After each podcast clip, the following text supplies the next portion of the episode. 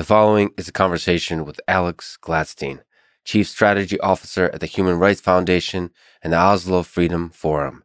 In recent times, Alex has focused on how cryptocurrency, and especially Bitcoin, can be a tool for empowering democracy and civil liberties in the world. Most crucially, parts of the world that are living under authoritarian regimes.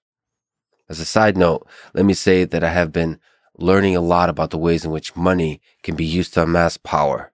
And in the same way, the decentralization of money can be used to resist the corrupting nature of this power.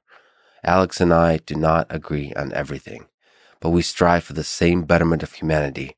He is sensitive to the suffering in the world and is dedicating his life to finding solutions that lessen that suffering. Whether Bitcoin is one such solution, I don't know, but I think it has a chance, and that means it is worth exploring deeply. I'm staying in this path of learning patiently and with as little ego as possible. I hope you come along with me on this journey as well. And now, a quick few seconds summary of the sponsors. Check them out in the description. It's the best way to support this podcast. First is Stripe, a payment platform. Second is Paperspace, a platform I use to train and deploy machine learning models. Third is Codecademy, a website where you can learn to code. Fourth is NI, a company that helps engineers solve the world's toughest problems. And fifth is 8 Sleep, a self cooling mattress cover I sleep on. So the choice is money, AI, programming, engineering, or sleep. Choose wisely, my friends. And the choices today are kind of amazing. And now, onto the full ad reads. As always, no ads in the middle. I try to make these interesting, but if you skip them, please still check out our sponsors. I enjoy their stuff. Maybe you will too. This show is brought to you by Stripe, an amazing payment platform that has helped thousands of companies of all sizes make processing payments simple and borderless. Stripe has engineered the world's most powerful and easy to use APIs so you can get up and running in minutes, not days. They also have a new no code solution called Payment Links that allows you to sell online by generating a link you can share with your customers to get paid fast, all with no coding required. But if you're anything like me and you love coding, you can still work with Stripe to create some incredible systems. They make payments powerful and simple. If you like simple, you can go with simple. If you like powerful, you can go with powerful. You can go with both. So whether you're an online or in-person retailer, software platform, marketplace, or subscriptions business, if I can only speak English, visit stripe.com. That's stripe.com. Maybe I should start doing these ad reads in Russian. This show is also brought to you by Paperspace Gradient, which is a platform that lets you build, train, and deploy machine learning models of any size and complexity. I love how powerful and intuitive it is. I'm likely going to use Paperspace for a couple of machine learning experiments I'm doing as part of an upcoming video. Fast.ai, which is a course I highly recommend. It's run by Jeremy Howard, which is one of the most legit machine learning people and instructors and just humans and researchers out there. He uses it. Fast.ai uses it. You can host notebooks on there. You can swap out the compute instances anytime. So you can start on a small scale GPU instance or even CPU instance and then swap out once your compute needs increase. You can start small and then go big. I'm really excited about what they're calling workflows, which provides a way to automate ML pipelines on top of Gradient compute infrastructure. It makes it really easy to build a production app because all the orchestration is reduced to a simple configuration file, a YAML file. To give Gradient a try, visit gradient.run slash lex and use the sign up link there. You get 15 bucks in free credits, which you can use to power your next machine learning application. That's gradient.run slash lex. This show is brought to you by Codecademy, the website I highly recommend you go to if you want to learn to code. It doesn't matter if you're totally new or somewhat experienced, there's a course there for you. I love Python, so I recommend you sign up and take their Learn Python 3 course. They say it takes 25 hours to complete, but it is so clear and accessible and even fun that I think it'll take uh, less time than that. But if it takes that much time, it will just fly by. Time flies when you're having fun. It gives you the most important basics, which I think is what a great course does. Clear, concrete basics, beautifully done, beautifully presented. It's great. Anyway, get 15% off your Codecademy Pro membership when you go to codecademy.com and use promo code LEX. That's promo code LEX at codecademy.com to get 15% off Codecademy Pro, the best way to learn to code. Codecademy, spelled C O D E C A D E M Y. It's not Code Academy, it's just codecademy.com, promo code LEX. This show is also brought to you by NI, formerly known as National Instruments. NI is a company that has been helping engineers solve the world's toughest challenges for 40 years. Their motto is my favorite motto of basically any company is engineer ambitiously. They have a podcast called Testing 123 where they uh, talk about how different companies and innovators use testing to overcome failure to improve their products. They also have amazing articles at ni.com slash perspectives covering engineers and engineering innovators. Again, going through this whole process of testing, of challenging their systems until failure, and through failure, learning how to improve it. That is the uh, journey of engineering. That is what I love about engineering. That failure is a feature, not a bug. Anyway, engineer ambitiously with NI at ni.com slash perspectives. That's ni.com slash perspectives. This episode is also brought to you by 8 Sleep and their Pod Pro mattress. It controls temperature with an app, is packed with sensors, and can cool down to as low as 55 degrees on each side of the bed separately. There are very few things I look forward to in life as much as uh, either taking a power nap or getting a full night's sleep on a cold mattress with a warm blanket with a little bit of air conditioning in a hot Texas summer, hot Texas fall. I mean, probably the power nap and the sleep itself is the biggest source of pleasure, but I think sleep when you can get it is something that's uh, very important. So might as well use the best tools for the job to get the best sleep you can. They have a Pod Pro cover, so you can just add that to your mattress without having to buy theirs. But I have their mattress; it's pretty nice. The cover can track a bunch of metrics like heart rate variability, but cooling alone is honestly worth the money. Go to 8sleep.com slash Lex to get special savings. That's 8sleep.com slash Lex. As a side note, we recorded this conversation a while ago, and I thought I lost the audio and was really disappointed with myself for messing this thing up. But luckily, last week I found it and so rescued from out of the abyss of non existence. Here's my conversation with Alex Gladstein.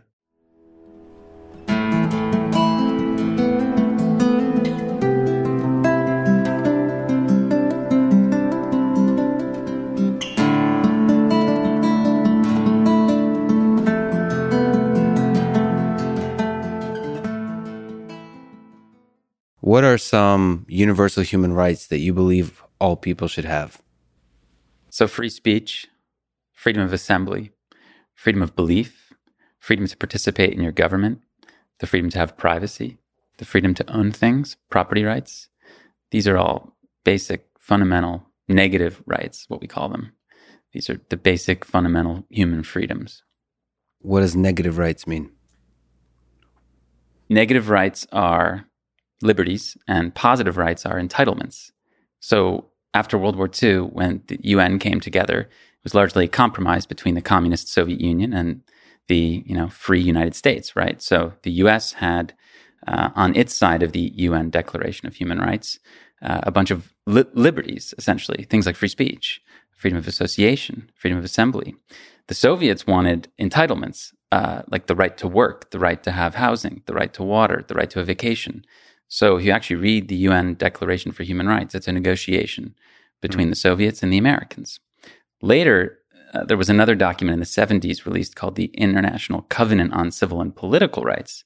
And this is what HRF uses as its sort of like lodestar, um, its founding document. And this is like essentially an international agreement on the negative rights those are the things we choose to focus on because essentially authoritarian regimes can commit fraud and claim they're giving the, the positive rights, the entitlements, without having any of the negative liberties, and they can do that because they don't have any like free speech or press freedom. Um, when you when you take people's basic fundamental freedoms away, it's quite easy to make like a Potemkin village and pretend that there's the entitlements and that we have good uh, healthcare, and you know it's the same sort of thing that authoritarians have done for decades, uh, Cuba and Venezuela and and the Soviet Union. Do you think it's possible for authoritarian regimes to manipulate to kind of lie about the negative rights as well by saying that the people have free speech, uh, the people have the freedom to, for assembly and all those kinds of things. Can't you still manipulate the idea that the citizenry still has those rights? The opposition leader of Malaysia, Anwar Ibrahim, he once told me uh, the, the funny joke that you know in my country we have freedom of speech, we don't have freedom after speech.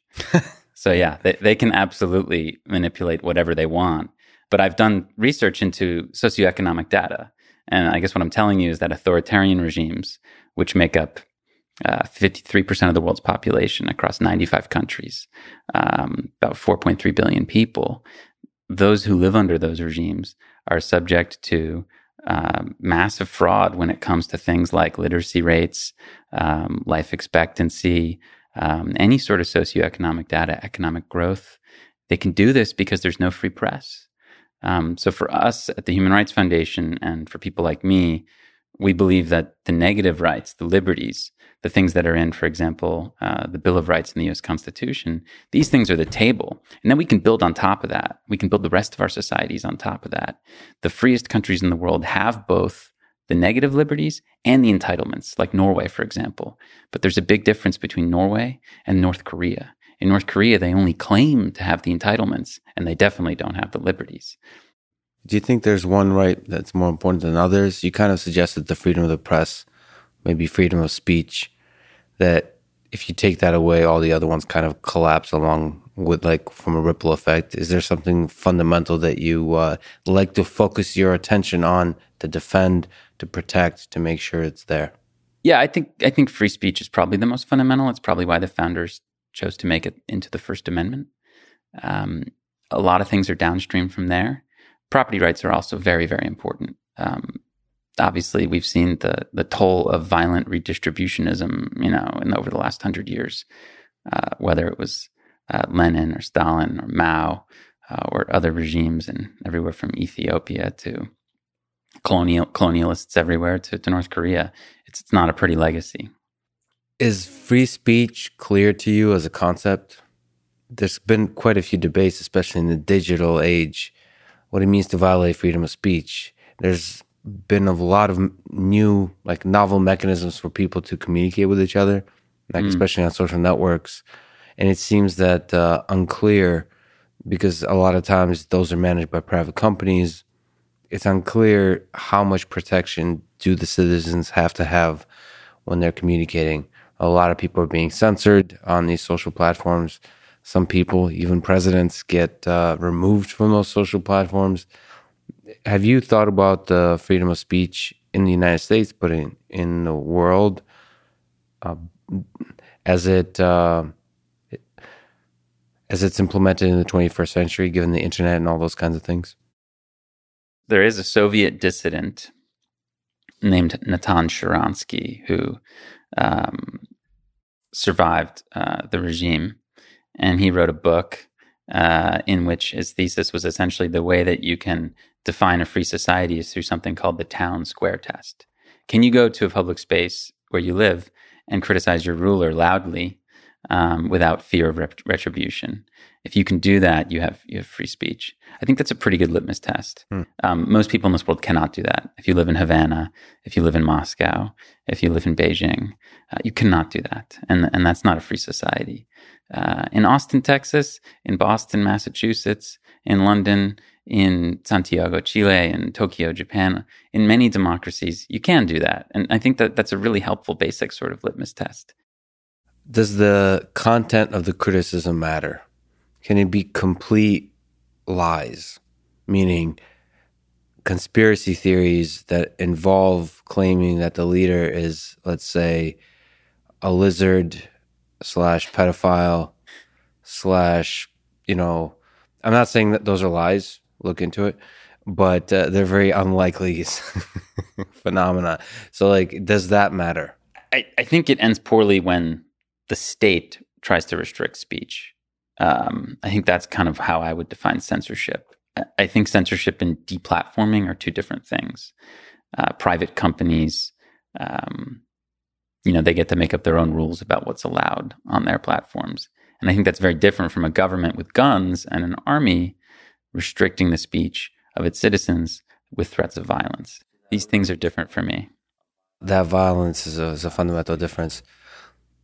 I don't know. I, I, um, I've gotten the chance to have dinner with Alex Jones. Mm-hmm and uh, I've I've talked to him a few times offline, and it does.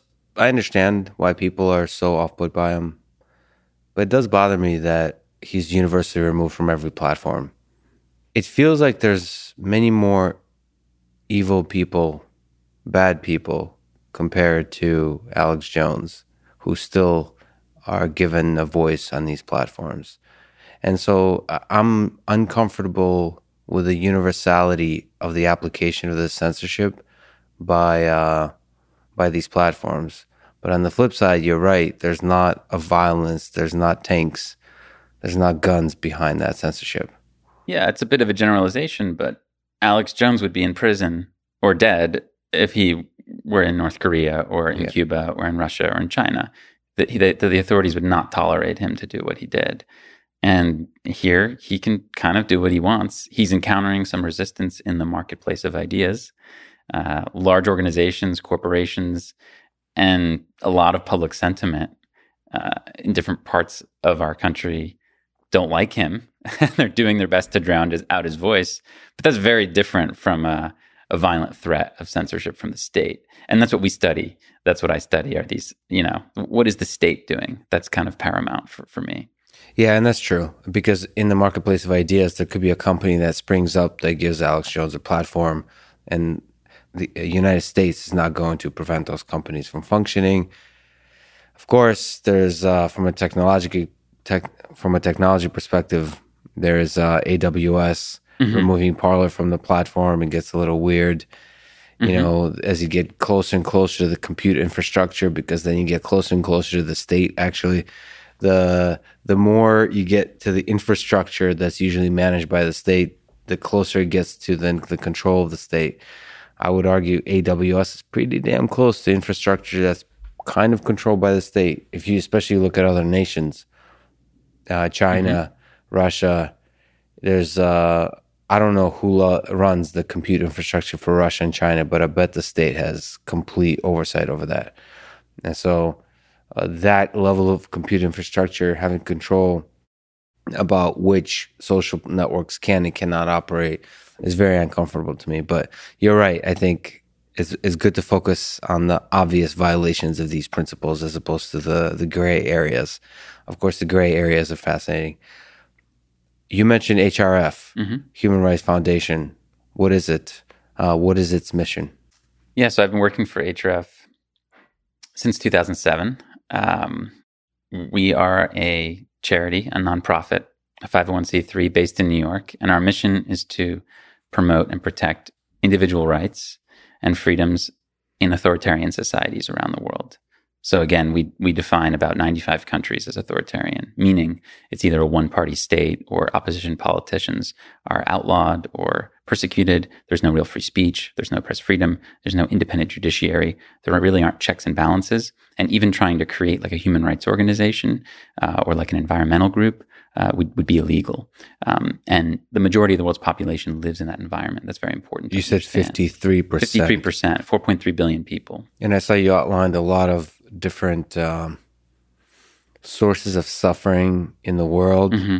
and then you sort of put people living under authoritarian governments mm-hmm. as like more than all of them. Uh, I, I, forget I forget all the examples you provided, but the, sure. I mean, it's uh, yeah. Maybe you can mention if you remember the number of people who are refugees, the number of people who suffer from natural disasters, the number of people who live under abject poverty, the number of people who don't have access to clean drinking water. All of these are dwarfed by the number of people who live under authoritarianism. And yet, it's not something that we talk about a lot because people are mercantilist and the powers that be are happy to sacrifice freedoms and privacy for money. We live in a profit seeking world. To get evidence of this, take a look at the list of sponsors of the upcoming Olympics in, in, in China, where the CCP is currently committing genocide against the Uyghur population. Or look at the number of people and the famous investors who went to Saudi Arabia a couple months ago for the Davos in the desert. I mean, Ray Dalio was there, all kinds of people were there. And, or at least they were invited and they said they were going to go. And this is a government that uh, at the time was torturing a female activist who just wanted to drive a car. This is a government that had murdered Jamal Khashoggi uh, uh, in a brutal fashion uh, just a couple years earlier. So, I mean, at the end of the day, when when it comes down to brass tacks, I mean, you know, the powers that be, the, even the, the, free countries are led by people um, who are very, very happy to, to sacrifice all these pretty words about human rights when it, when it comes down to profits, unfortunately. So, do you think capitalism that's maybe one of the flaws of capitalism is it turns a blind eye to injustices against human nature, against the human rights. Like, like it turns a blind eye to authoritarian governments. Look, I think that at the end of the day, like free trade is actually really good. Um, and you can just look at France and Germany as an example of, of how like a capitalist structure would develop. If you have two capitalist actors, they're very unlikely to fight each other. There's very unlikely to be violence, right? These are two countries which basically murdered some large percentage of each other's male population three times in a hundred years in three different wars, right? And now today, war is like unthinkable. And a lot of that is because of increased collaboration, increased trade. So when you have two capitalist actors, they act in a very productive way with each other. Um, but as soon as you introduce an authoritarian actor, you know, all, all bets are off. So I think what you have is a conflict between capitalist actors and authoritarian actors. And at the end of the day, people need to, yes, have more than just capitalist intentions in, in, in the geopolitical level I'm talking about. They need to actually take a stand for principles. Otherwise, you have athletes and businesses and governments that are all too happy to to do business with the Chinese Communist Party, for example, right now. I think that there is a little more than just kind of the pure um, the pure profit. Yes. You mentioned what are the signs that uh, the state is an authoritarian state. Mm-hmm. How do you know if you're living in an authoritarian state, or when you study another nation or analyze the behavior of another nation? How do you know that's an authoritarian state? Is it as simple as them having a dictator? Is it as simple as them as declaring that they don't have a democracy, or is there something more subtle? There's a couple good litmus tests. One is actually, can you have a gay pride parade? That's a good. serious. It actually lines up perfectly. Doesn't matter what religion the dictatorship is. Yeah. They don't like minor. They don't like minorities, and they love to scapegoat whether it's gays or religious minorities, etc. So it lines up pretty well. That's really interesting. If you cannot have a gay pride parade in your country because you're fearful that you're going to get the crap kicked out of you, probably live in an authoritarian regime. Um, I'm sure that's not just about some kind of homophobia. Why is that? That's really interesting because that's right. I'm, I'm, going through so the fascism scapegoats minorities. There's an other. You create an other group, and then you. Whether, uh, yeah, I mean Uganda is a great example of this, but so is Saudi Arabia. So is China.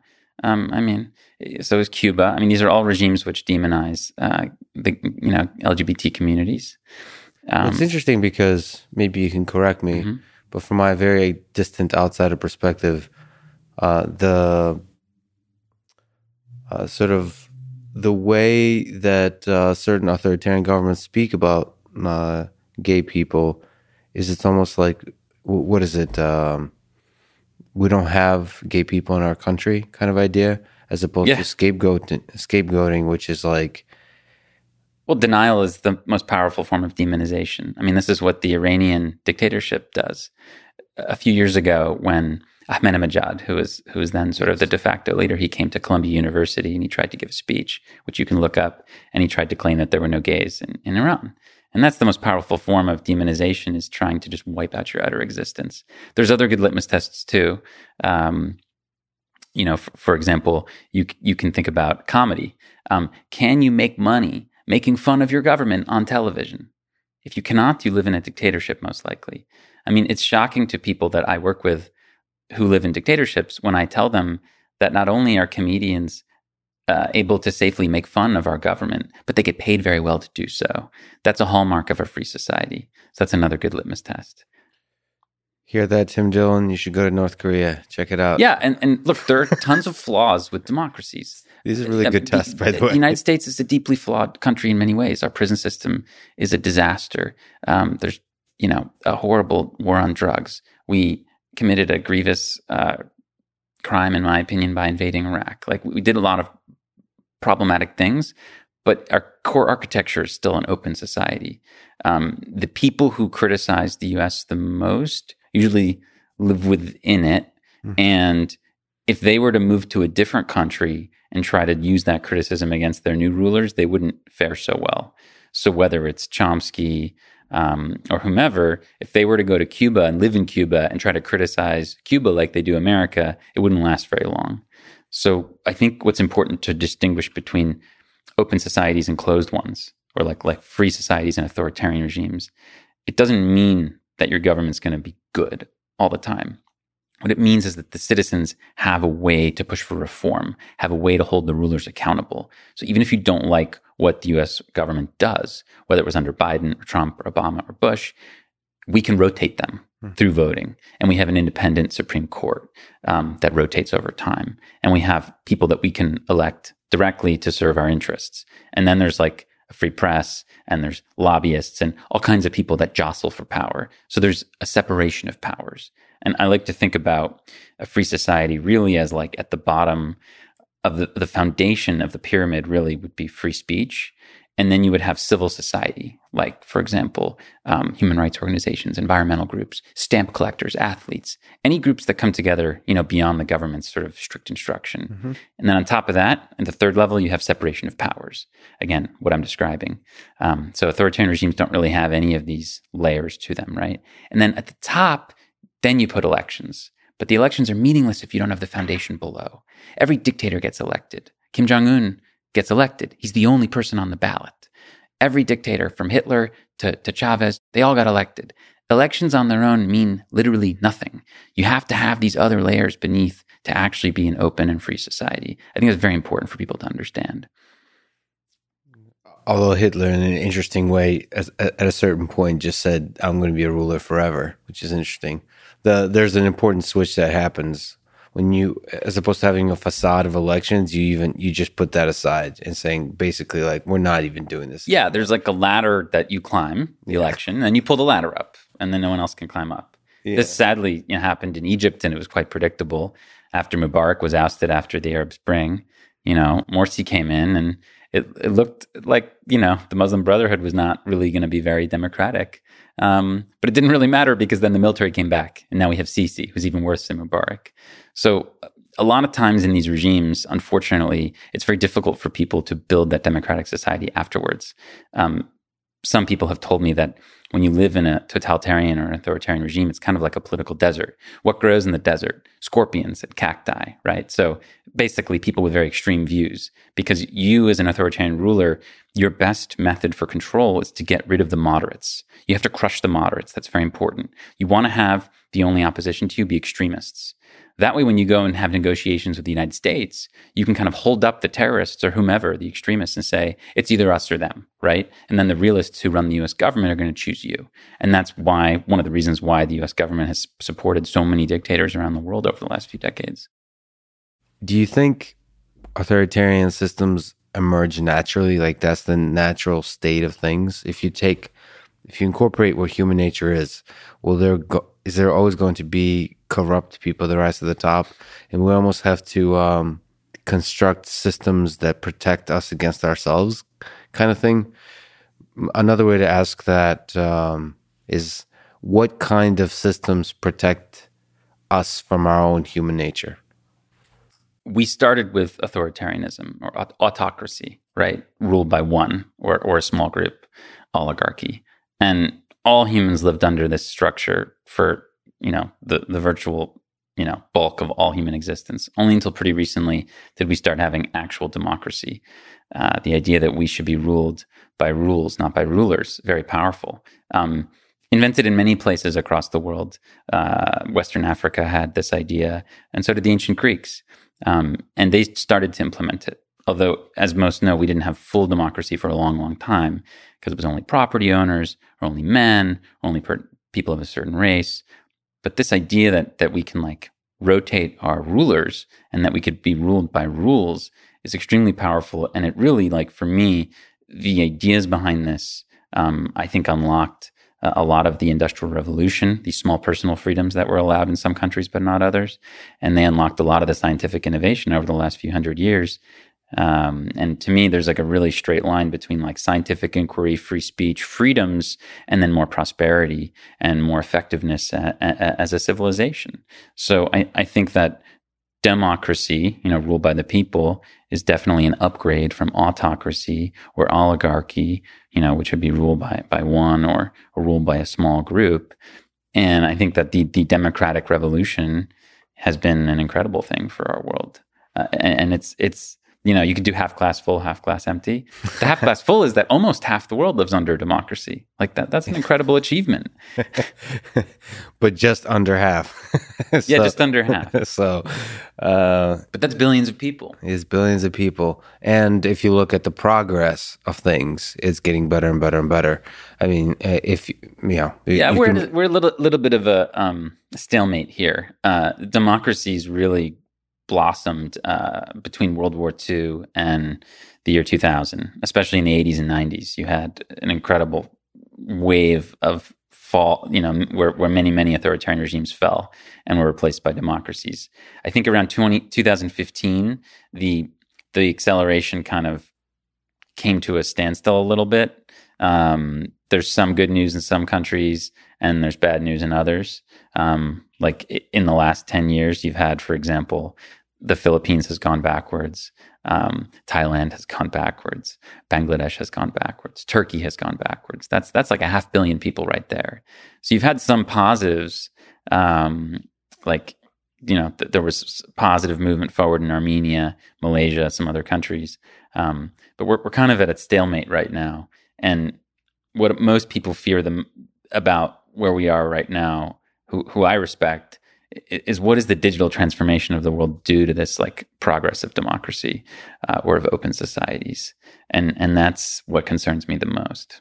Oh interesting. So i've um, and we'll talk about about one of the most fascinating technologies which is bitcoin mm-hmm. how it can help. But i have a sense that technology like most technological innovations will give power to the individuals will give uh, will fight fight authoritarian governments as opposed to give more power to authoritarian governments. But your sense is there's ways to give for technology to be utilized as a tool for the abuse of the citizenry.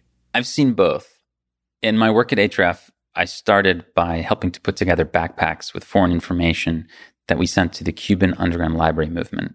So in Cuba, you know, to own a book at the time, you had to get, have the government's permission. There was very little internet penetration. Okay. So we would send in movies, you know, V for Vendetta dubbed into Spanish, and people would sit inside their homes yeah. and they'd watch it and they would answer questions with each other. And it was very powerful. And then after that, I worked with people inside North Korea. We would send in flash drives. We have this program called Flash Drives for Freedom. We've sent over 100,000 flash drives Uh, in our work into North Korea, a country of about 25 million people. That's a lot. It's a big, big difference. That's, you know, many, many millions of hours of films, books, movies, etc. So I've seen the power that technology can have where, you know, in the 60s and 70s, you know, to get to break an information blockade, you had to like send in crates of books into a communist country. So now all of a sudden you can send the entire contents of what was once the Library of Alexandria on something the size of your, your thumbnail. Like that's remarkable. So obviously I've seen the positives of technology. We'll certainly get into Bitcoin, but I'm, you know, very concerned about essentially big data analysis, like or what people call AI or general, you know, specific, you know, specific kinds of AI, like very concerning. I think these are very authoritarian. I mean, it's very hard to make a case that AI is going to be good for human rights. Very difficult, in my opinion. It may be good for health. It may be good for uh, our efforts to protect the planet. It may be good for a lot of scientific things. I find it very hard to believe it'll be good for civil liberties. Oh, that's fun. This is fun because I disagree. Uh, Give me your examples. I'm Uh, serious. What what AI applications will improve civil Oh, I liberties? thought I thought you meant examples of stuff that's already out there. Because I can give you examples that, for for example, the the kind of things that I would like to work mm-hmm. on, but also the kind of things that I'm hoping to see, mm-hmm. which is AI could be used by centralized powers, by governments, by big organizations like Facebook and Twitter and so on, to collect data about people right. right? But I believe there's a huge hunger among people to have control over their own data. So instead, you can have AI that's distributed where people have complete ownership of their little AI systems. So, like the kind of stuff that I would like to build or like to see to be built is uh, you could think of it as personal assistants or AI that's owned by you and you get to give it out. You have complete control over all of your data. You have complete control over everything that's uh, learnable about your day to day experiences that could be useful in this in the market of um, goods and ideas and all those kinds of things. So it has to do with. So you, I know you talk about the sur- surveillance, which is very interesting. It's who gets to have control of the data, and I think I, I believe there's a lot of hunger in among regular people to have control over their data such that if you want to create a business you have a lot of money to be made from a capitalist perspective by providing products that let people control their data where you have no control. Sounds like to me you're describing encryption, or, or at least the the ability to encrypt, the ability to use uh, digital keys to secure your property, and I, I, that to me is a very powerful uh, individual right, force for individual rights. Very powerful, and it's what's what animates Bitcoin ultimately, which which we'll get into. But for me, at least the way I look at it today in 2021, the threat from big data analysis uh, used by governments and authoritarian regimes is terrifying. I mean, to actually see what the Chinese Communist Party is doing, where they have hundreds of millions of cameras overseeing society, cameras that can tell who's a Uyghur and who's a Han. That to me is terrifying. And and everything is sorted instantly. There are there are supercomputers that are built in Urumqi in, in Xinjiang for this explicit purpose. And you know, it allows the government to quickly sort and basically commit genocide a lot faster. And it's really scary. So I, I do agree, and I've seen personally how powerful technology can be as a force for freedom. Um, but I'm I'm very very worried about big data analysis in the hands of governments. See, that's funny because I, I, I tend to see governments as ultimately incompetent in the space of technology to where they will always be lagging behind. So you look at what Chi- the Chinese surveillance systems are doing. I, I believe when once it start getting bad enough that uh, t- like technologies would be created to resist that. So to mess with it from from the hacker community, but also from the individual community. So surveillance is actually very difficult from a centralized perspective to detect. Uh, you know, to collect data about you to detect everything you are because you can spoof a lot of that information. So I believe you can put power in the hands of the citizens to sort of feed the government fake data to confuse it at a mass scale to where it'll it'll make their surveillance less effective. But that, that okay, that could be very sort of hopeful. Yeah, I mean the practical ideas. application in Xinjiang, which is a territory the size of Alaska, uh, where a large percentage of the population has been put into prison camps. Um, the current issue of the New Yorker has an absolutely harrowing uh, essay that that tells the story of one such woman who, in I believe 20, 2017, got sucked into one of these camps, and it took her year or, or more to get out. Um, and and she's talking about how in each home in Xinjiang, each home has a QR code on it that the police can scan and get like a quick instant download of who lives there. Uh, each car has, you know, like a scannable code.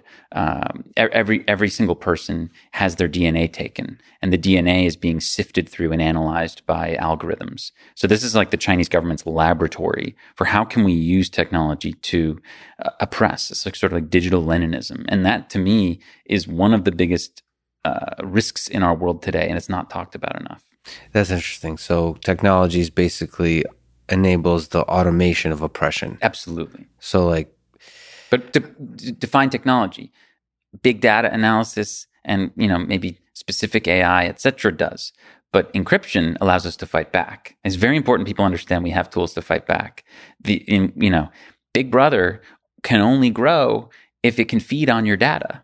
If it mm-hmm. can't get your data, it can't grow. Right. So you have to willingly give up stuff to the cloud um, for this monster to grow. And we can we can we can like make the monster hungry and shrink it if we give it less data. And I think that's where I would agree with you in terms of like wanting to empower people to be able to do stuff on their own terms mm-hmm. in a sovereign way.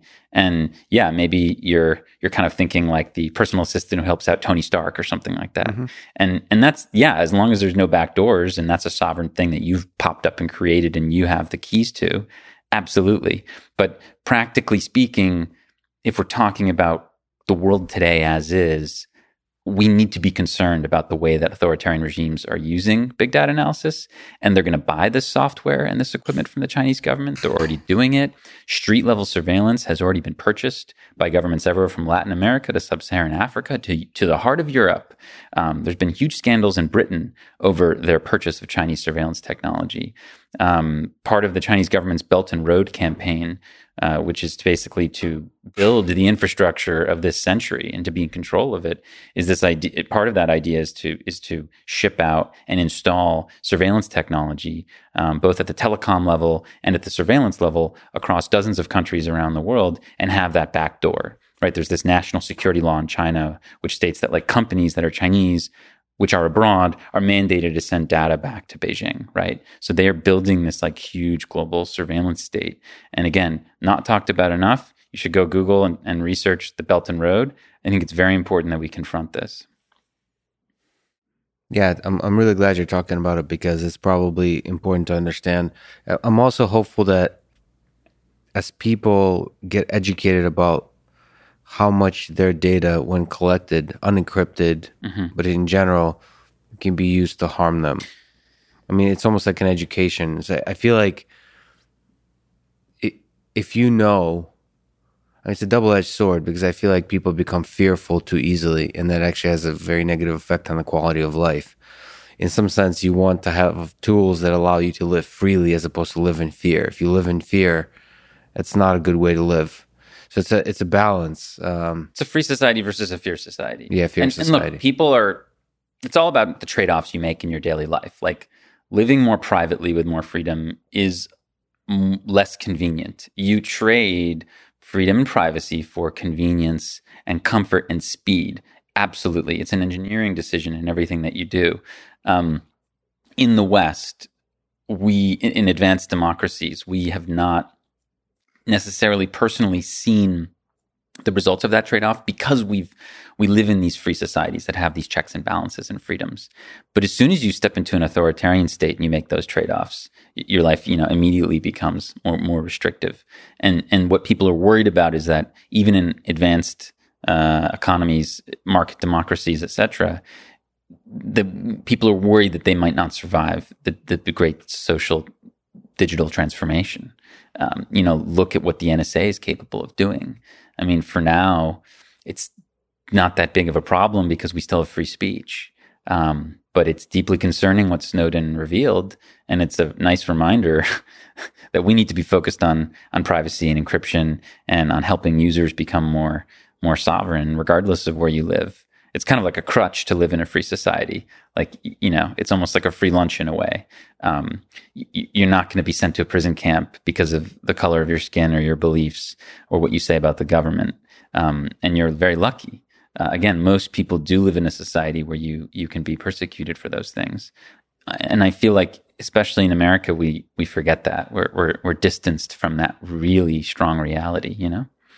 On the topic of Snowden and, and the NSA, what should we be thinking about? Because that feels like a, already an outdated set of conversations because of the information we've gotten from the past. Well, it feels like everything's gotten quiet now in terms of how much no, we actually know about the. Hugely important. I, I, I think the two lessons from Snowden are a the the Patriot Act and the war on terror and mass surveillance are not necessary for our democracy and for our freedoms.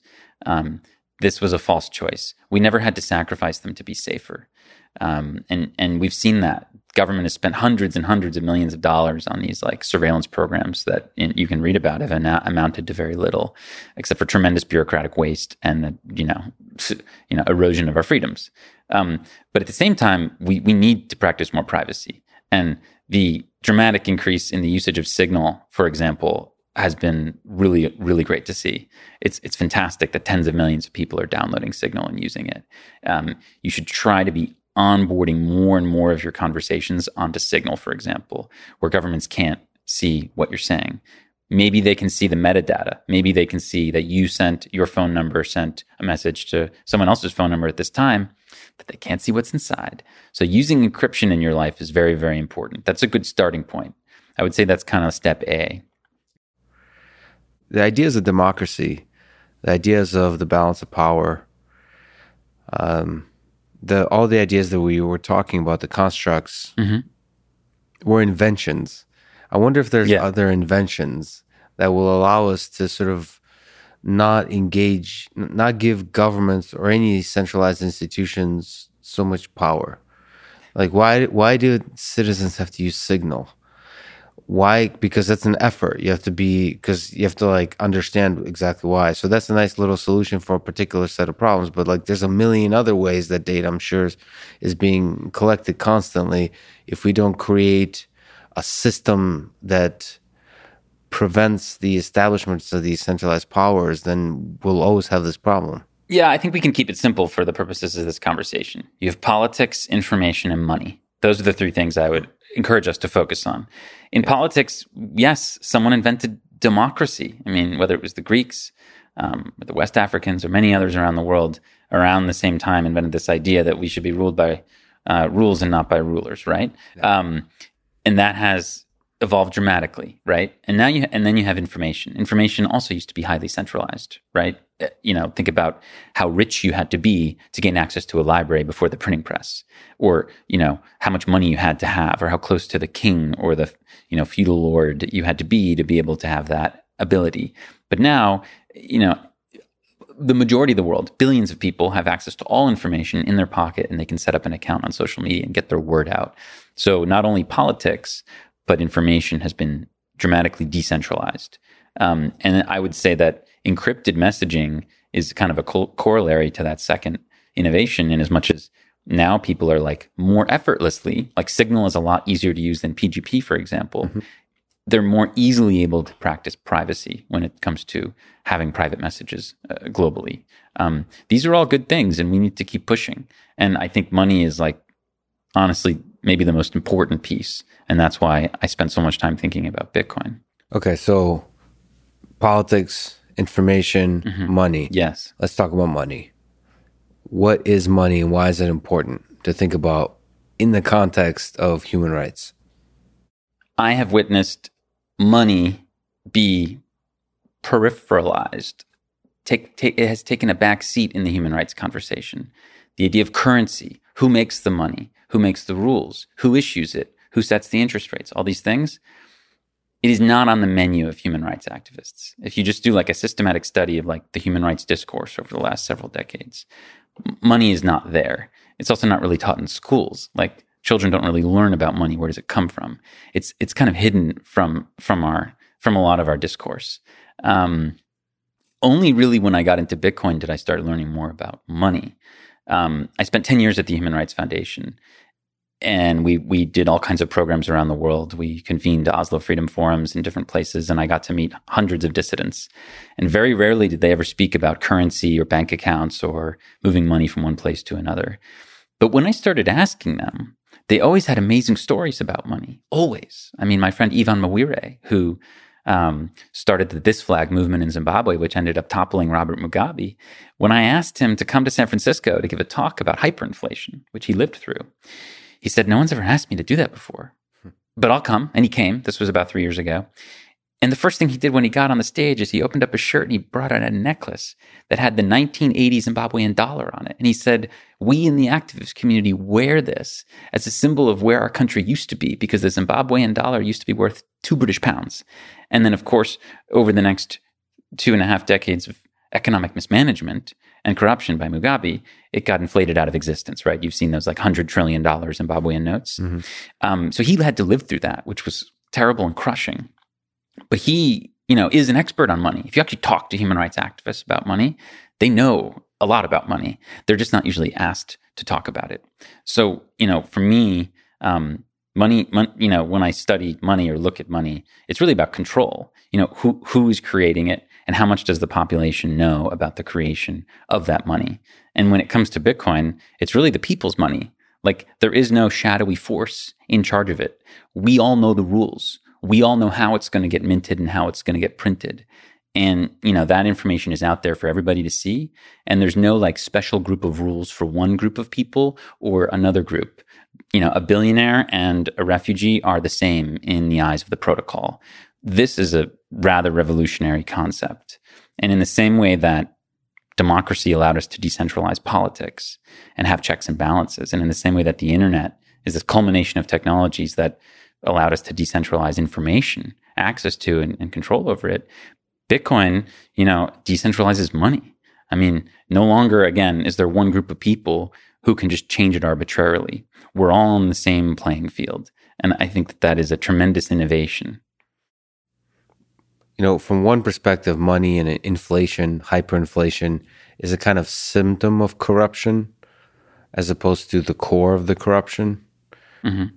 And at the at the flip side, in terms of resisting the corruption, resisting the abuse of uh, human rights, it's interesting to think that fighting inflation or mm-hmm. f- funding, uh, f- fighting the mismanagement of uh, the money supply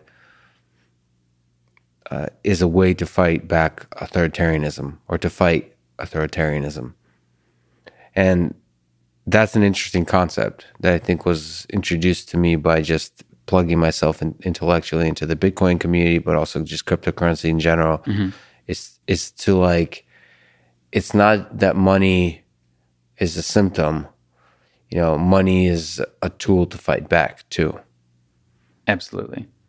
So, in in what way can Bitcoin be used to um to fight authoritarianism?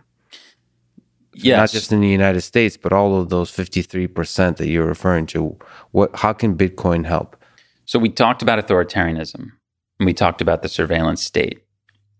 To me, Bitcoin has two kind of key mechanisms through which it can help us. Number one, uh, it's a sovereign savings account. It's debasement proof, meaning the government cannot print more whenever they want.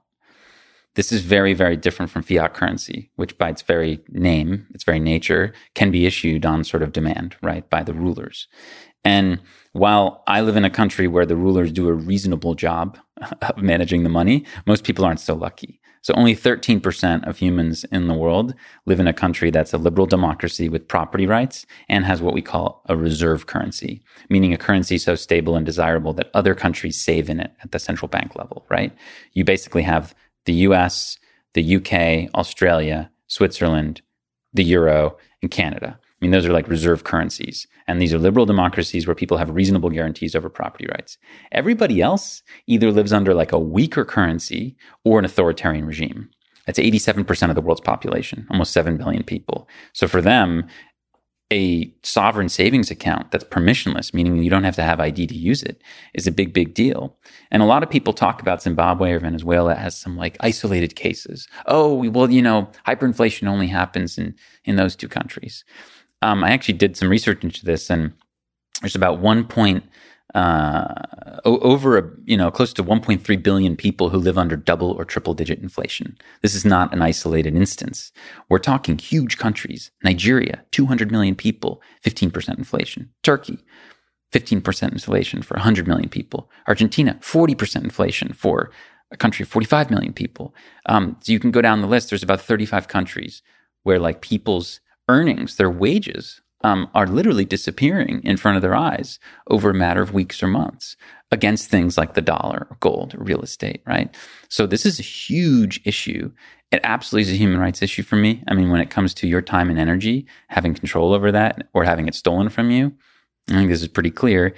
And Bitcoin is like an immediate, uh, low cost, easily accessible solution for people. And I've learned this not from my own assumptions, but by talking to people, by interviewing dozens of people, whether it's in Sudan, which currently has triple digit inflation, um, or uh, people who've escaped from Syria who have used Bitcoin to get their wealth out of the country and then also to make payments back to people inside, um, or Venezuela or elsewhere. It's very, very powerful. I think some very small percentage of people have used, have owned Bitcoin. It's something like 1%, right, of the world. Whatever, whatever that number is, is small. Call it 2% for the okay. purposes of our calc. Okay. About 2%. a little under 200 million people. Uh, wow. Yeah. At most, right now. So if we look at Zimbabwe, Sudan, if we look at. Uh, small percentages of people. Do you think the technology is mature enough? Because it's not just about the idea, it's also about the implementation of it. Like, you know, Bitcoin for the most part requires access to to, to the internet. Yeah. And what do you think about accessibility of this technology now as a method of activism in the worst parts of the world? We often think like all the conversations we've had about Bitcoin is essentially middle class, like wealthy people yes. relative to the rest of the world. They're kind of talking sort of investment and high concept ideas. Then there's also the people in the world who are suffering who are living through hyperinflation. They may not have a computer or access to the internet. Mm-hmm. Like, what? How do you think Bitcoin can help there? Yeah. So again, we have one clear use case, which is a sovereign savings account that you can control. Right. The other use, use case is an unstoppable payments network. This is very important for people who live behind, for example, sanctions. Like the U.S. like basically um, weaponizes the dollar and it like sanctions different countries. And instead of sanctioning like a handful of rulers, for example, which I would support, this is like a Magnitsky or smart sanctions. Mm-hmm. Sometimes we'll just say, we're just going to shut off this whole country. So the people suffer. Cuba or Iran are good examples. Yeah. Average people suffer, right? So people in those two countries I just mentioned, Cuba, Iran, or even Palestine, which is off also sort of like blockaded by the Israelis. So you have Cuba, Iran, Palestine are three good examples where people inside all three of those countries now are using Bitcoin to do commerce, do their business, send money back and forth. So sanction families. resistant. Sanctions resistant. It does not get stopped by sanctions, right? Um, and also, it's again, remittances are extortionate. I mean, the average remittance, uh, you know, costs uh, has, has a high fee, takes several days. If your family is in Ghana or something like that, or Nigeria, and you live in the United States, it can take time to use Western Union. Um, sometimes, you know, oh, it gets paused, it gets lost. There's issues. You have to deal with customer service. Screw that. I mean, you know, if the person has a cell phone, which increasingly is the case. I mean, by the end of next year, mm. uh, more than five or six billion people, depending on different estimates, will have smartphones basically by the end of 2022. Uh, we're talking like the vast majority of humans will have access to smartphones. They can all have sovereign Bitcoin wallets. And there's even ways to access Bitcoin without the internet. Um, but I mean, we can get into that. There's like hardware wallets and so on. What do you mean by sovereign uh, Bitcoin wallet? You know, most users today are using Bitcoin in a in a custodial manner. So this is kind of like having a bank account um, where you have a deposit uh, account at a bank, right? So you, you, have a claim, right? You go to the bank and they have some of your money and you take it out, right? You, with an ATM. So uh, what I would call uh, non-custodial Bitcoin use would be similar to withdrawing cash from an ATM. You have it; it's a bearer instrument. Okay. So when bearer I, instrument. it's what it's called, the bearer instrument. I know. So, I apologize. I'm outside this community. It just sounds funny. No, no, it's yeah. So like a bearer instrument good. would be like a bar of gold or yes, um, a, a banknote or Bitcoin that you control, meaning you have the seed phrase, right? Which for the listeners essentially is 12 to 24 English words that you write down on a piece of paper. Yeah. That's your like password to get into your Bitcoin account. Mm-hmm. And that gives you that bearer instrument quality, right?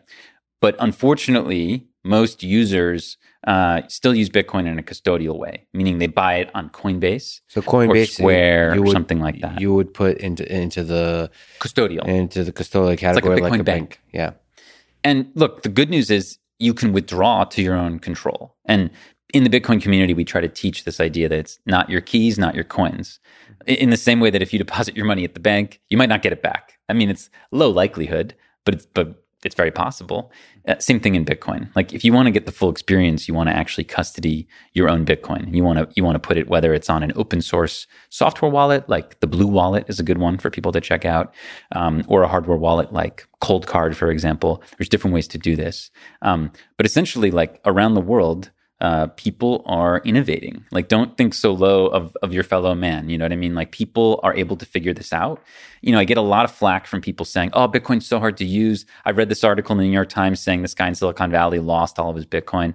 That's because he was a moron and didn't care about it. This guy lost all this Bitcoin because it wasn't worth much 10 years ago. And he, you know, he forgot the password. But if you're like receiving your remittance from a family member, you're, you're not going to lose the password right? And you trust in the basic intelligence of people to figure this out and to I- innovate and so on and, and figure we're, out. We're yeah. watching it, man. yeah, you know, I'm. It, it's kind of funny that, but people in in the United States are not very savvy with money. It's exactly the way you're describing. It's like when you have very little money, mm-hmm. you're going to be savvy with money. You're going to understand exactly the mechanisms that work, that are resistant to the corruption that's around you. I mean, I remember sort of growing up in the Soviet Union, mm-hmm. the general bureaucracy and the corruption of everything around you, you figure out ways around that. You figure out ways how to function within that kind of system to survive under inflation, under hyperinflation, under all like basically being unable to trust any kind of even the police force and all those kinds of things. You figure it out. And in that same way, perhaps Bitcoin could be all the different ways to store and uh, gain Bitcoin, th- these mechanisms could be something that's figured out in the third world as opposed to in the. Oh, I mean, I would say the capital of Bitcoin could easily be Lagos and not San Francisco. Yes. In terms of users, in terms of people using it. And again, the two use cases as a savings account and as an unstoppable payment rail. These are the two ones that, that you should really think about. This is how people are using it today. Now, when it comes to could it possibly be adopted by like a sufficient majority of the population? I say yes. And it's very similar to the way the mobile phone spread. At, at, the beginning, the cell phone was only for rich people. It was only for the elite. It was huge. It didn't work very well. The interface sucked. It was clunky. Over time, it got smaller and smaller and cheaper and cheaper and easier to use and easier to use. And today, everyone benefits.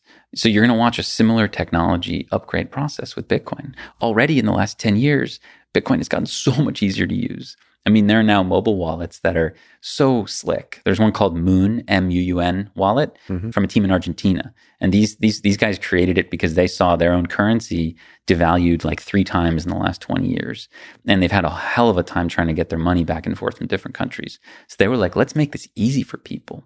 Um, again, you know, this is, this is the people's money. This is, this is something that cannot be controlled by, by governments or corporations. And that makes it very powerful. And I think it's actually quite exciting to be here in the adoption phase. in like, the early days. Yeah, man, this is the early days. And uh, you also mentioned that sort of Bitcoin is a uh, is the mechanism of a peaceful revolution. So, yeah. so it's a way to to resist authoritarianism in a peaceful way. It's ultimately a mech, you know, you mentioned sort of um, politics, information, and money it uh, it seems like in the space of money, this is one of the peaceful mechanisms. It's a way to opt the, out.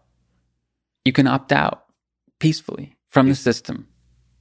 And yeah, it's it's beautiful. It's beautiful. Uh, so so Bitcoin is currently by far the most uh, popular sort of dominant cryptocurrency. Mm-hmm. That said, and I look forward to your letters, Bitcoin maximalists.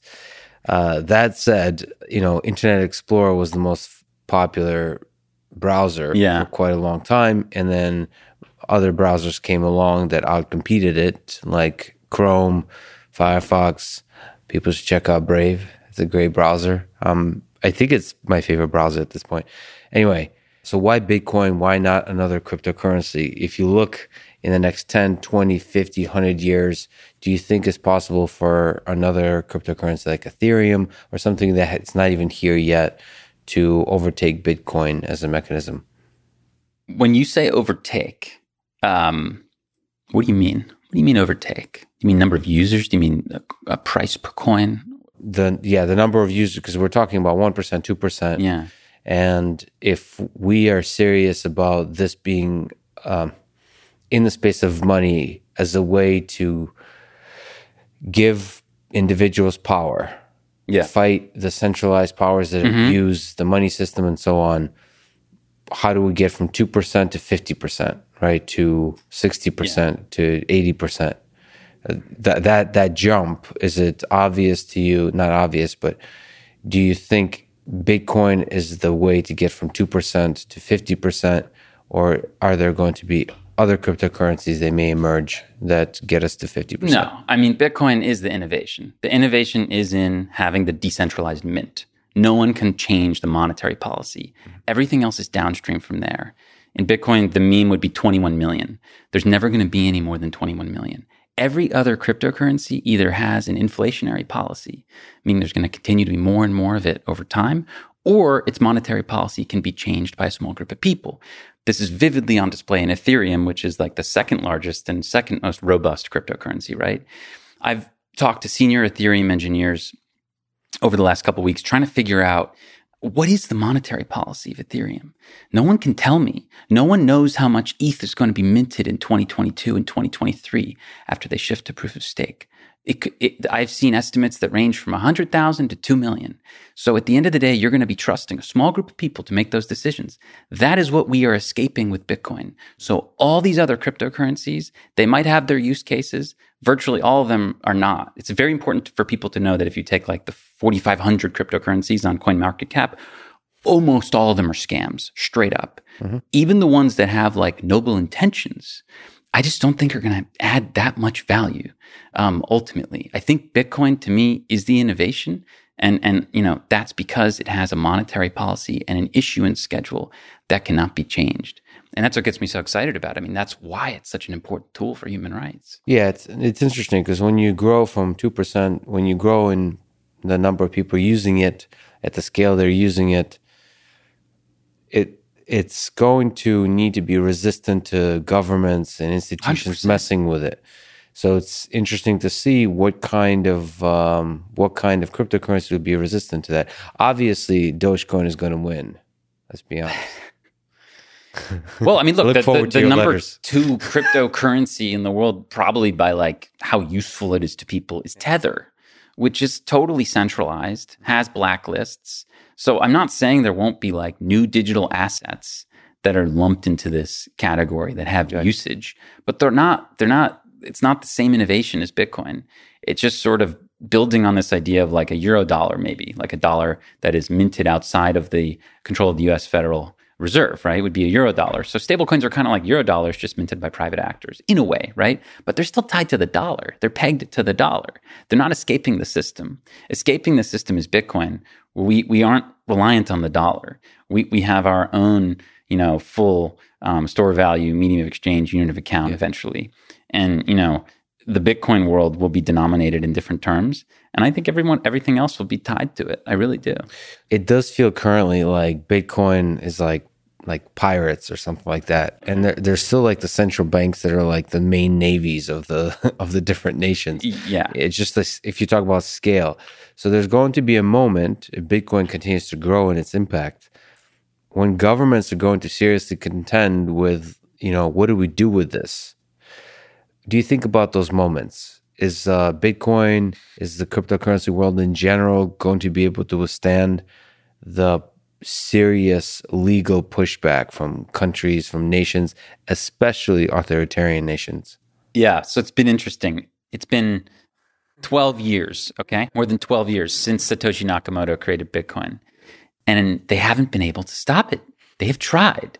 They have tried a lot. I wrote a long essay for Quillette on this. Like, like why haven't governments been able to stop Bitcoin? And my thesis is essentially that there's been like this mix of different kind of technical, social, uh, and economic and political incentives and disincentives that make it very difficult. Um, and I think to me, the, the the the best way to think about it is that Bitcoin's like a Trojan horse. So just just to actually tell that story just a little bit, because I think it's important to, to understand the classical mythology tale. Um, I find this very interesting Oh, of the actual of the actual Trojan horse, Yeah. yeah, which was told in in the Aeneid actually by by Virgil, right? And the idea was the Greeks had been like trying to take the city of Troy for like a decade at these like impregnable walls, and they couldn't do it. And Ulysses and the rest of the Greek army were like, we don't know what to do. Um, so Minerva, the the the god of strategy and war, you know, kind of like they get this idea from her, I guess, to to actually try to use subterfuge and trickery to take over the city. So the idea is to, and this was sort of hatched by Ulysses, right, to put this horse together that would kind of be like a gift. So the idea was the Greeks just like pretended to leave, right? They they deserted. They left behind one soldier and this horse. And the Trojans looked at it and they were like, "What is going on here?" And the, they brought in the soldier, and the soldier's like, "Look, the, they left. They're so sorry for all of the desecration and blood spill. Mm. This is their gift to you. It's you know honoring Minerva. You know, it's like this like you know trophy for you guys." Yeah. And there were actually people inside Troy, uh, Cassandra, a prophet, as well as Laocoon, who was like a priest, who said, "No, no, no. This is obviously a trick. This is obviously a trick. Um, but they were like dispatched and ignored because the horse was like, it was just like so badass. So the, the Trojans were like, bringing it in the city. So they brought it in themselves. No blood spilled at all, right? In the middle of the night, of course, we, what you realize is the horse was packed with Greek soldiers and they come out and they let the army in, which was like hiding behind an island. So this idea that like something could be so attractive that you really can't say no, even if you know what's inside of it, is it played in Bitcoin. Mm-hmm. So like in Bitcoin has this number go up technology, right? It is what we call it in, in sort of shorthand, NGO, NGU, right? But what people don't realize is that NGU is like the Trojan uh, horse. Yeah. Inside the Trojan horse is FGU, freedom go up technology. So dictators and rogue regimes and corporations uh, are going to buy, mine, tax, accumulate this thing because it's the best performing financial asset in the world.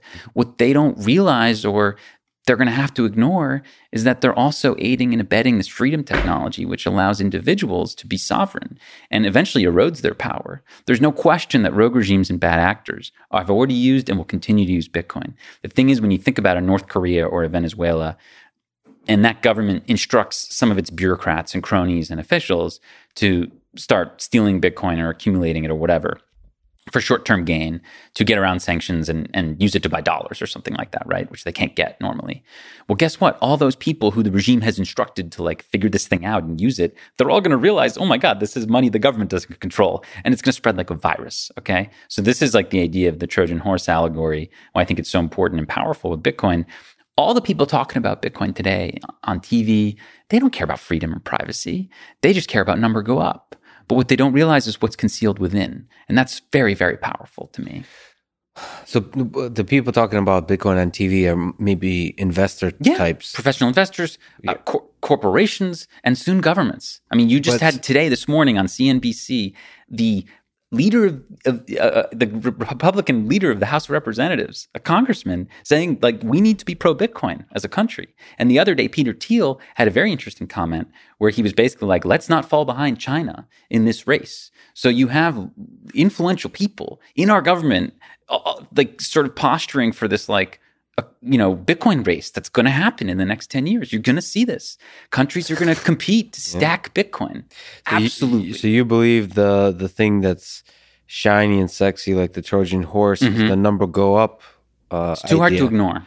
It, and for to to uh, to define that a little further, is yeah. meaning is it does seem like the more people get excited and start using Bitcoin, the more its value grows. So it's just a good feedback loop. Yeah, it's a feedback loop. And then the reason you're excited about it, especially, is, is the uh, FG. Yeah, freedom go up. Freedom go up, which is it uh, ultimately gives power to the individuals to de- so decentralize. Yeah, I mean, like system. when Tesla stacks Bitcoin, they're just doing that as self interest. They think it's going to be a good inflation hedge. Fine, but what they maybe don't care about, don't realize, or they don't need to care. I mean, Bitcoin's power is it like co opts people into promoting a freedom tool, even if they don't care about, or even if they hate freedom. It doesn't matter.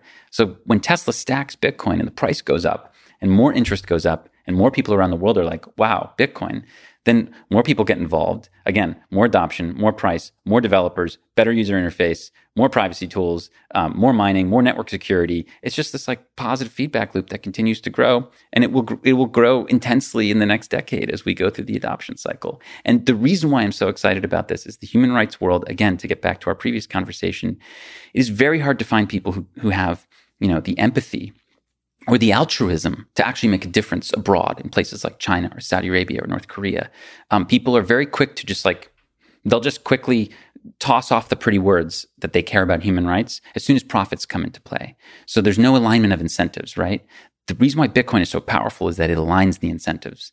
All of a sudden, they can be as greedy as they want. They are being forced to promote a freedom tool. This I've never seen before, and it makes me it gives me a lot of like excitement. It's very refreshing because we've been laboring in the human rights space. It's, you have to like raise money and it's all like nonprofit work and you're like begging for people to make a difference for you.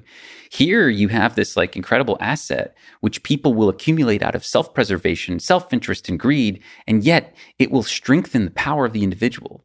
That is what we need to fight big brother. That's what we need to fight. Like what I'm scared is happening in China, like this growing authoritarian state, which is powered by big data analysis this is our way to fight back. And and it runs on this like really interesting engine again that like takes advantage of our base nature as humans. Mm. And I know that it sounds terrible for me to say this, but I mean ultimately we are self-interested. And it is hard to to get people to care about others living a thousand miles away. You know, we are kind of localized in our empathy. Speaking as someone who works to help people who live in like a hundred different countries, it's very difficult to get Americans to care about what's happening in Belarus or in Kashmir. It just is. But guess what? They're going to definitely care about Bitcoin because they want to see their their net worth go up. They want to do better for their family, etc. They're going to get into this thing, and it's really going to like make that powerful tool for everyone else who's using it. So this interplay dynamic is fascinating to me. Yeah, I have to. Um, so I'm somebody who doesn't like the corrupting effects of greed. Mm-hmm but it is also human nature. Yeah, I don't like it either. But it, it, we have but we have to be realists here. You have to acknowledge it and then maybe use it for your advantage. And it's not just Bitcoin itself. Like exchanges today are adopting something called Lightning Network, mm-hmm. which is a way to scale Bitcoin on a second layer. Much like we had gold bars, which we scaled with paper money, and then we had Visa credit cards, which were a way of scaling the paper notes. Bitcoin scales through Lightning Network. It's a private, instant, globally final settlement network. It's it's something you all should check out. It's very very interesting. The exchanges aren't adopting Lightning for its privacy ben- benefits. Like Lightning operates off the chain, meaning surveillance companies can't see, they can't do chain analysis on Lightning because it's it's on an onion routed second layer, kind of that works kind of like the Tor mm-hmm. Tor project. The exchanges don't care about privacy. They're doing it because it reduces fees. Lightning is cheaper and faster. so again, we have this really interesting alignment of incentives where like the freedom tech is being promoted by people who don't I don't it doesn't matter what their incentives are. I could care less if they were altruistic or not. And I think this is and, and you're going to maybe see this even in the future. There's more things coming in Bitcoin down the pike uh, Lightning was enabled by an upgrade called SegWit, right, which ha- took place a few years ago, which was the culmination of the block size conflict. Mm-hmm. There's another thing coming up called cross input signature aggregation, which may, if it, if it takes effect in the next few years, it may compel exchanges to collaboratively spend all their Bitcoin together in a way that really protects our privacy and fights surveillance but they're not going to do it for, for moral reasons. They're going to do it because it's going to save them money and improve their bottom line. Uh, can you speak to that kind of collaborative so that you, you can have multiple parties in a single transaction kind of thing? Yeah, like you could do that today. Absolutely. It's called CoinJoin, for example. But right now it's more expensive to CoinJoin in Bitcoin. You have to pay a premium for your privacy. This would flip that on its head and would basically say if you have one transaction, hey, pile them all in, have as many parties as you want. The more parties you get in, the cheaper it's going to be per party. Okay. And, and that's not possible in Bitcoin today, but it might be in the future. But again, the beauty, the beauty in Bitcoin are these like, these ways that it just aligns human incentives and it aligns our like most base desires and, and needs and realities with like freedom and privacy. And mm-hmm. that I've never seen before. And, and that's why I think it's, it's so interesting. So something that um, like somebody like Eric Weinstein actually spoke to this, the, you know, the idea of blockchain in general. Mm-hmm if, eh, from a, like a 10,000 foot view, the blockchain is a centralized place to keep the record of everything that ever happened. And does that concern you from a privacy perspective, from a control perspective, even though it's managed, especially, you know, given the low frequency of transactions for Bitcoin, you can uh, like, you, you can have a lot of, you know, small computers across the globe yeah. contain the entirety set of transactions you know all of those kinds of features does that concern you that there's one place where everything is made public in terms of everything that ever happened no and I'll give you two reasons. Number one, the Bitcoin blockchain is ultimately a settlement layer. It's kind of like something like FedWire in the United States. It's a way for like institutions to settle with each other. That's what I think it's going to be like in 20, 30 years from now.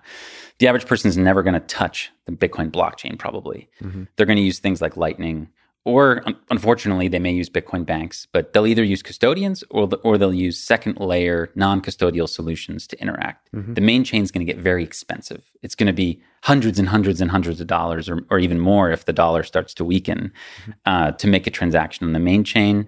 And that will be reserved for like very large transactions or transactions that need final, final settlement, et cetera, et cetera. Um, and I think that that's that's fine and, and, and that's okay.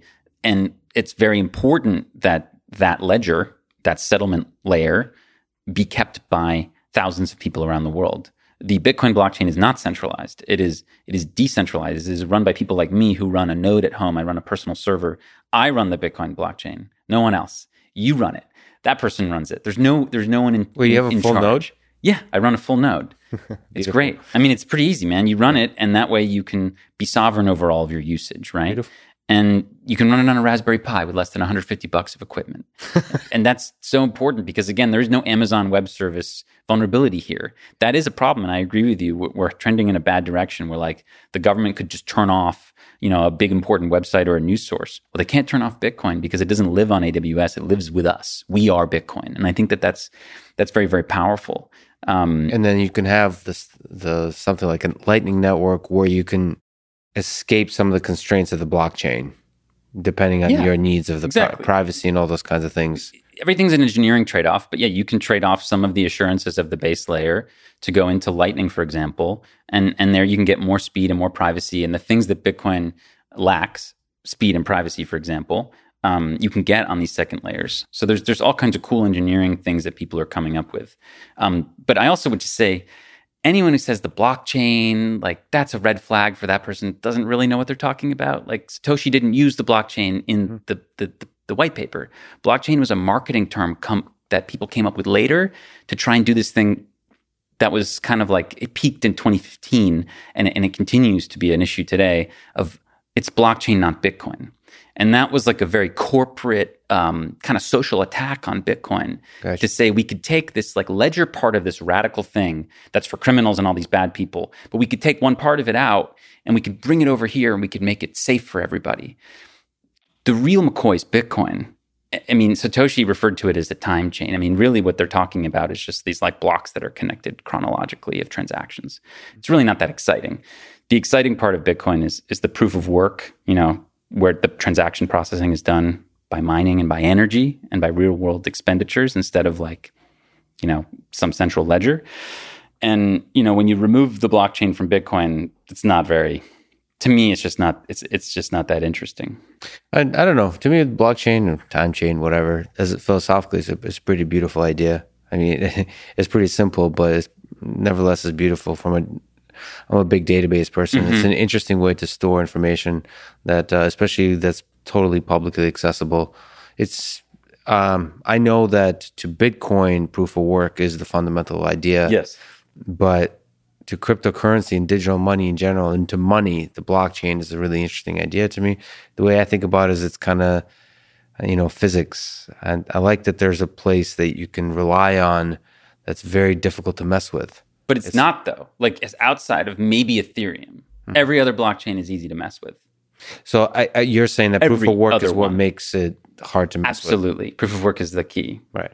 And Bitcoin, and Ethereum's about to leave proof of work. So it's about to go to proof of stake, which is literally the existing system where a small group of people get to decide the monetary policy. Yeah, reputation has a lot of value there and that you could be it could be manipulated. I may sound brutal, but I'm coming at it from a political science perspective. For me, it's all about freedom versus dictatorship. And that's why I find it so compelling that that regardless of how much power or might or how many armies you have, you can't change the rules of Bitcoin.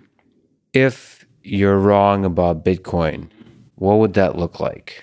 What kind of thing that uh, in 10, 20 years that you, you're not wrong, Right. But- it doesn't pan out. it doesn't pan out, but other things that actually make you feel good about all the hard work you've done do pan out. Something you haven't expected. Mm. What, what what might that be? Well, as we've talked about, my career started in human rights and in promoting individual freedom and fighting authoritarianism. That fight will will continue on, no matter what happens with Bitcoin. Um, I think it would be a massive failure and a tragedy if this project like didn't work. The And Bitcoin project. Yes, if the Bitcoin project didn't work, it- we would. It would honestly, it's one of the only thing, things that gives me hope because it is an effective way to push back against creeping centralized control. Um, if for whatever reason, and I can't really see one of the reasons I'm so into it is I can't really see how it's not going to work. Again, I think the Trojan horse allegory is too powerful. Um, these big centralized actors are going to be too greedy and they're going to want some as opposed to banning it. It's way easier for them to buy it than to ban it. I think that's just what's going to happen. But if but if whatever for whatever reason it failed, I would have very little hope left because really, I mean, the Chinese model of like centralizing all of your data and controlling it, I mean, ultimately is is a very very powerful um, sort of like arch force, and I, I, I would be concerned that that would be all of our of our sort of destiny. I do have to sort of push back at a style of communication, and you Mhm. you're not doing it today. You're doing you're being exceptionally eloquent in arguing these ideas, but me, especially just from studying history and being very skeptical from growing up in the Soviet Union, hmm I'm very skeptical and cautious when I see a community of people being very sure hmm of an idea. Doesn't matter what that idea is. And there's a huge amount of certainty around Bitcoin. Part of it is an important feature because you its number go up.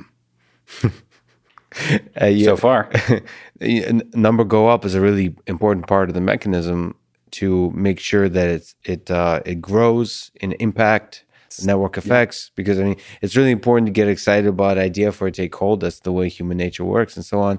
But I also get um, even something that you mentioned that you know others may not you know if you mention blockchain Mhm. you're sensitive to the attacks that have been that have been mounted where the word blockchain have been used people have been fooled. I mean, Fooled- like, fooled, yeah. and people in the humanitarian sector have been fooled into thinking that some centralized blockchain project is going to help some refugee.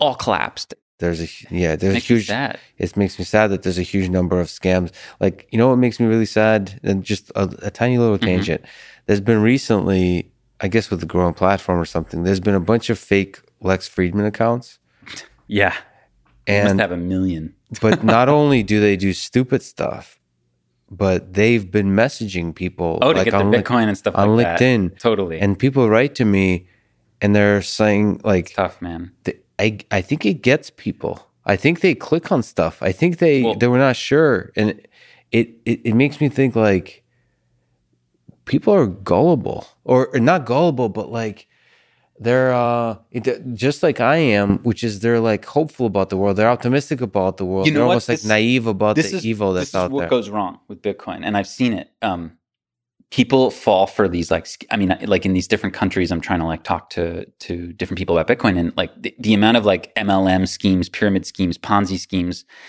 It, there are just so many of them, and there's plenty here too. But like in Zimbabwe, I was talking to this guy who is a reporter who studies the FX, like the foreign currency exchange markets. He's just saying one of the main reasons people don't want to get into Bitcoin is because they've been scammed so hard by all these other things. So I would say that that's one one way it could go wrong is that like people just continue to be like um, afraid of it because of things that are like that in the past. well, that not it's not just the volatility; it's just the the na- you know um, yeah having Yeah, like, if you think it's a a- pyramid scheme, you're not going to want to get involved. And in some sense, if I were to speak to the Bitcoin maximalist Uh-huh. community, is to maybe ease up on the certainty because that gives me the signal that it's a scam, to be honest. So Well- whenever somebody, whenever there's a lot of people being cultishly excited about something, I start being very skeptical. It's like, uh, you know, I used to like Green Day before they became really popular. And then the moment they became really popular, I'm like, I don't know. And he started wearing mascara, and it's like, I don't, I don't like him anymore.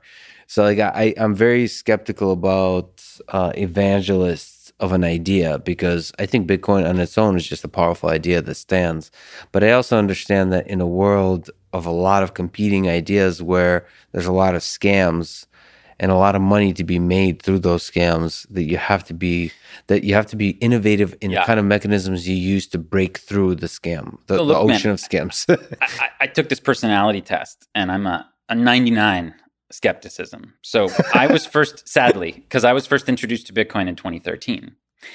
And I was like, eh, whatever. And it took me four years to actually get into it, to go down the rabbit hole. I didn't really start to grasp it and start getting excited about it until 2017.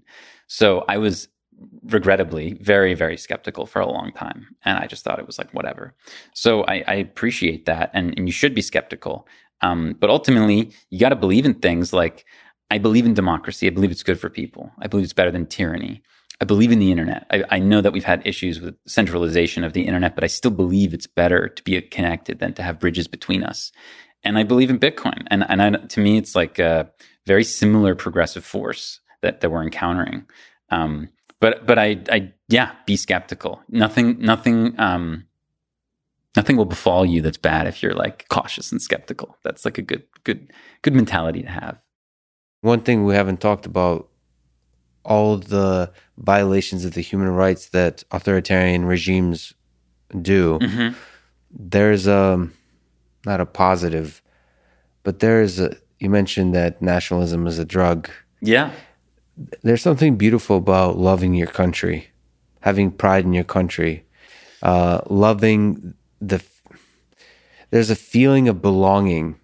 It could be country, it could be tribe, it could be family. That's really powerful, and that speaks to human nature as well. And that can sometimes overpower everything else. Patriotism. Patriotism. yeah. And, you know, sometimes it can be seen when you study history, when you look at uh, Stalinist, uh, the Soviet Union, or you can even look at Hitler and Nazi Germany. We tend to paint patriotism in a negative light. And then maybe when we look at the United States, but even here in the United States, people often paint um, patriotism in a bad light. You know, every time I say I love America, so as an immi- immigrant, I love this country. It's funny how that's taken as a political statement uh, that you know people i guess on the right has been have been more active in saying that they love the country and people on the left uh, have not sort of it's almost become a weird slogan as opposed to a statement of just love and i understand that patriotism can be a, a slippery slope into uh, letting Yes. your government i mean it's exactly what you're saying the, the value of freedom of speech is you uh, hold your government to account for all the ways they mess up I mean, look, you have patriotism and then you have jingoism, right? It's very important that we stay on the patriotic side. Like, as an American, I'm very patriotic in terms of I love the values that this country was founded on, if you read the Bill of Rights. And I love the fact that it was just flexible enough that we were able to change it to, to grant, or at least to try to grant all people the same rights. It Yes. was not the original plan of the founders, right? It had to be changed. But since, you know, then we've, we've remained, um, you know, like, you know, th- those laws have, have remained and they're very good. Uh, and I'm very proud of that. What I'm not proud of is the jingoistic part of our country, where we invade other countries and bomb other countries. I'm not proud of our prison system. I think it's a huge stain on our nation. I'm not proud of a lot of things. So I think you can be patriotic, but you can be, you know, critical of your country, um, and that's important. You know, I, I feel like the jingoistic thing is is the thing that we need to watch out for. Um, that's just my own personal take. Out of all the projects that the human rights foundation works on what's the most important one to you right now like that's been occupying your mind Yeah, I just read the, again this New Yorker piece that just came out that you should read. It's called Ghost Walls. And it's the story of how the Chinese Communist Party is committing genocide right now, just like other regimes did and the Turks did to the Armenians and the Nazis did to the Jews. I mean, it's happening again right now. We said never again. And, you know, that's just not true. We're letting it happen. And again, with the business stuff, like people are like Airbnb is like a sponsor of the Olympics. Like, what? at the individual level at a business level how does somebody like me who's just one little ant how, how does somebody uh, like elon musk who's in charge of 10000 ants uh, fight it like what, how do we Yeah. how do we push back a great blueprint is the the fight against the South African apartheid. So I, I we did a few events down in Johannesburg, um, and I, I've had the pleasure of being uh, able to go to the apartheid museum several times, um, and it really does a good job of chronicling how they were able to do it. It took a while, there's no doubt, but the way it was done was good. Um, peaceful action from abroad was very important. So there was like the Sullivan principles. So like um, you can peacefully protest as a company uh, particular regimes, um, and it, it's very effective. And not just corporations, but like the Olympics is a great example. Like Chinese government should not be able to host the Olympics. The IOC should say no, not until you close down those prison camps. This is a perfect, peaceful way to push back. No one gets hurt. Same thing when we had the Korean Olympics a few years ago. North Korea should not have been allowed any sort of symbolistic kind of hosting rights there. They have prison camps, gulags that we can see from outer space very clearly. And their regime is uh, the cruelest one on the planet, probably. Why were they able to sit and cheer and, and you know, get to sort of co host those the Olympics? This is spineless. Like the, the IOC, the Olympics, and major corporations should stand up um, especially in the cultural sector where you don't lose anything, like, you know, or you shouldn't have to lose anything. So I think if we look at the way that uh, we forced the apartheid regime um, out, uh, this international solidarity of musicians, athletes, performers, celebrities is very, very powerful. Unfortunately, today's celebrities are doing the opposite. We just, you know, had this press release go out yesterday about Akon, and he's he's off whitewashing the crimes of the dictator of Uganda and trying to build a future city there with him. You know, if this was the 1980s, Akon would be raising his fist and saying, we need to, you know, fight the apartheid regime. How do we get back to that? You know, we need to think about that. We have to figure out how to harness celebrities, influencers, and companies and get them to actually stand up for something for once. I mean, that's something we've lost. We really had a spine against that. Um, and, and, you know, we, we've lost it you know, and, and you lose things, they, you lose them forever. Look at Tibet. Tibet was a big cause for people in the 90s. Used to go to colleges and kids would have the Tibetan flags all over their dorm rooms. It was like Radiohead would have Tibet on the stage and mm. everybody wanted to, you know, free Tibet was a big thing. Well, guess what? Like we lost it for some reason. It's not a thing anymore and Tibet has been totally colonized, you know? So I, I think it's important that we find a way to unlock um, an interest of in the celebrity classes among athletes, singers, presidents. You know, we need to find a way to punish these people. Yeah, it's surprising because the we've uh, become more and more connected, so we can communicate more effectively at a large scale, and yet we seem to be worse and worse at, at real activism. It seems like the outrage that's overtaken the communication channels has been very U.S. focused and often more about outrage yeah. and less about uh, productive well, activism? I'm very jaded. I mean, it's very difficult to to do these things at scale effectively. I do not believe we will be successful in boycotting the Chinese Olympics. We weren't in 2008. I don't think and they're much more evil now and I don't think we're going to be able to do it this time. And that, again, to go back to the the Bitcoin piece, that's why I'm like very interested in this thing because it doesn't require my altruism. It doesn't require some famous singer or some corporation to, to sacrifice anything. Yeah. They're literally just going to follow their own profit seeking, self interested motives, and they're going to end up making a stronger human rights tool for other people. Uh, freedom go up. FGU, man. do you think we're, it's kind of a dark question, but you, you think we're headed towards a war with China, the United States versus China? I hope not. I hope not. In the cyberspace and I, potentially even a hot war? I think there's too many people with too much money to be lost to go to a hot war on both sides. But eventually we're just going to, someone's going to have to stand up. I mean, the subjugation of Hong Kong and the genocide of the Uyghurs and the colonization of Tibet. I mean, Taiwan is the next big thing. I mean, Xi Jinping has made it very clear, you, know, Xinjiang, Tibet, Hong Kong, Taiwan. So we're going to have to stand up for Taiwan for, for different reasons, both for moral reasons, but also for semiconductor reasons. We need TSMC to be on our side. Right. We cannot have China take over TSMC. So um, there's different reasons why we're going to have to protect Taiwan. Um, and you just hope it's not a hot war. I mean, at this point. Well, but also from inside the governments of China and Russia as well. But China, I guess, is is the powerhouse here. Is how do how do these governments get reformed? Is it is there hope for them to become democracies, like true democracies, uh, representative democracies, and sort of reform them to be uh, to be ethical players on the world stage. No empire lasts forever, and it's impossible to predict when these regimes fall. I mean, no one no one thought the Soviet Union was going to fall when it fell. Like that, like if you study like the news yeah. and the scholarship of the era, no one knew that the Tunisian government was going to fall after Mohamed Bouazizi lit himself on fire. No one, no one, re- no one predicted that that would become what, we we now know as the Arab Spring. Right? These things are impossible to predict, and one day the Chinese regime will fall. I just it, we don't know when. Um, yes, you know, but and there's quite a few folks who talk about the fall of the American empire. And well, it, it also concerns me that we don't know when that might fall. You assume me as a very excited, naive yeah. American. I'm very excited by this project that I think is the beacon of hope in the world still. But uh, that's probably how you, you know, uh, that's how that's probably how you feel before it's the end. It's a yeah, the party. You want to leave the party before it starts to deteriorate. Um, I, I, think America could continue to have like a major, major leadership role for a long, long time. Um, I think certain things we do will become maybe no longer possible in terms of the way we intimidate people on the world stage, and the term, especially the way we use our currency as a weapon. I think that that's going to decline over time as we become more of a multipolar world.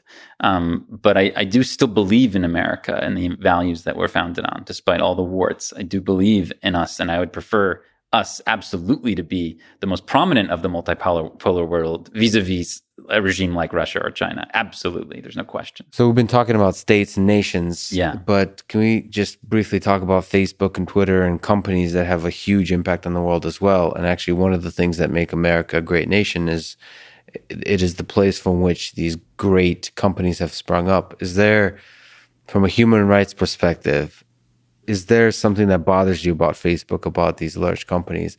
Uh, is there something we need to fix? Something we need to be upset about, fight back on, reform, do some sort of real activism about? I'm very concerned about social media platforms and companies. It almost feels like we're losing the golden age of the internet. You know, when we could like go online and and, inter- and you know interact with each other and share and not be worried about censorship. It feels like that that was a golden age, like in the late '90s, 2000s, and now everything is is becoming very politicized. And I'm not sure that there's a solution. Like I don't think there's a button we can press to fix it. I'm kind of uh, afraid that this is sort of just what happens when uh, societies digitize. Like like I, I think that certain opinions just become demonized in in the sort of um, in in the room in the, in the social room that we have on the internet. Uh, and I don't know if there's a magical solution there. I do know that there's technological solutions that will allow us to continue to communicate and for creators to reach their audiences without censorship. Mm-hmm. Um, and that's very exciting. Like right now, you could be deplatformed uh, from your uh, you know, from like whether it's uh, Patreon or YouTube or whatever, um, and your your bank account can be closed down, right? There are emerging ways that Adam Curry, like the Podfather, and a bunch of other people are experimenting with, where you can essentially have your audio podcast across a whole bunch of different, um, you know, platforms. So you know, it's censorship resistant, and then your audience can pay you over Lightning in streaming money. Like they can stream you money as they listen. Mm-hmm. So you're removing the whole advertising piece. You don't need to do advertising anymore. You have this direct relationship with um, your uh, you, you, know your audience, and this is possible with something like Lightning, where you can do streaming money that's censorship resistant. And a lot of the people who are building the Lightning network, for example, Elizabeth Stark, who you know started Lightning Labs and you know, has done in her within her company that people that work work with her have built a huge part of the lightning infrastructure. You know what animates her is this idea of like uh, again artists and creators being able to have that direct um, ability to reach out and have that peer-to-peer relationship with their with their audience. And I, i'm excited for that and I, I do think that's coming but but i i am very worried that the golden age of like like let, centralized social media platforms is kind of behind us um, and i'm not sure how to fix that i don't know if that's like a fixable problem interesting I, I have a hope that it's a fixable problem I think I think it's fixable because there's demand for it to be fixed. That's the way I think about it. Well, is Twitter that bad right now? Like, I mean, it's fixable in as much as you can do a verification. So you you can give a blue check to someone, and then that person is like more credible, and they go to the top of the comments. And there's like tweaks you can do. You, mm-hmm. you can continue to improve it, but it's not going to fix the fact that like Twitter can decide to kick off the president and like a lot of people are going to be upset by that you know? Like there's ways you can improve the ux over time and they continue to do so. Like clubhouse is a is a lot of fun great phenomenon. So is twitter spaces. So they continue to iterate but the the censorship deplatforming piece i'm not sure is fixable because if you i mean you watch the us government haul these haul haul um, zuckerberg and, and dorsey and whatever in front of congress they want more censorship i mean our elected leaders want more censorship, right? See, I, I just believe censorship is, is a really harsh word. I believe it's possible to create technologies where it's not Twitter doing the censorship, but it's individuals doing their own selection of what they want and don't want to see. So, for example, if you get sick and tired of Donald Trump and whatever he says, or you love Donald Trump, you get to select yourself. Like, you get to have more control over what you consume. Twitter tries to do that a little bit, but they obviously fail. Mm-hmm. Where ideas infiltrate our view that we that um, like misinformation spreads really fast, and conspiracy theories spread really fast to where the immune system that Twitter has created to try to censor conspiracy theories and misinformation is overfiring, and you're now censoring too many people. So that it's it's exactly the same intuition as you said before. If the state is doing it, in this case, Twitter is kind of the state. It's not going to work out well. But if it individ- if you give power to the individuals to do this sort of the not even censorship, but uh, incentivization and de-incentivization of great, thoughtful content and terrible, low effort content, uh, then I feel like that's going to create a system where there's going to be a much more open discourse of ideas, dangerous ideas, difficult ideas, controversial ideas, and people in a decentralized way will be u- able to use their own intelligence to select content, to share content, spread content. Let's keep it simple. Um, let's look at one ex- example: uh, Twitter and Jack Dorsey. And I, I think it's quite clear that what he believes is the solution is, as you're kind of hinting at a more kind of like um, regionalized uh, system, which is not have one, or we call it federated system, right? Which does not just have like one company in charge of everything, but there's an open protocol, and then there's like different instances, right? So Twitter make you know Jack's dream for Twitter is that Twitter is this open protocol that the Russian government can use and the Chinese government can use and the Iranian government can use and the American government can use. And then Twitter as a company is going to use too. And you as the customer decide which implementation you want to join. And there's going to be different censorship on each instance or each federation.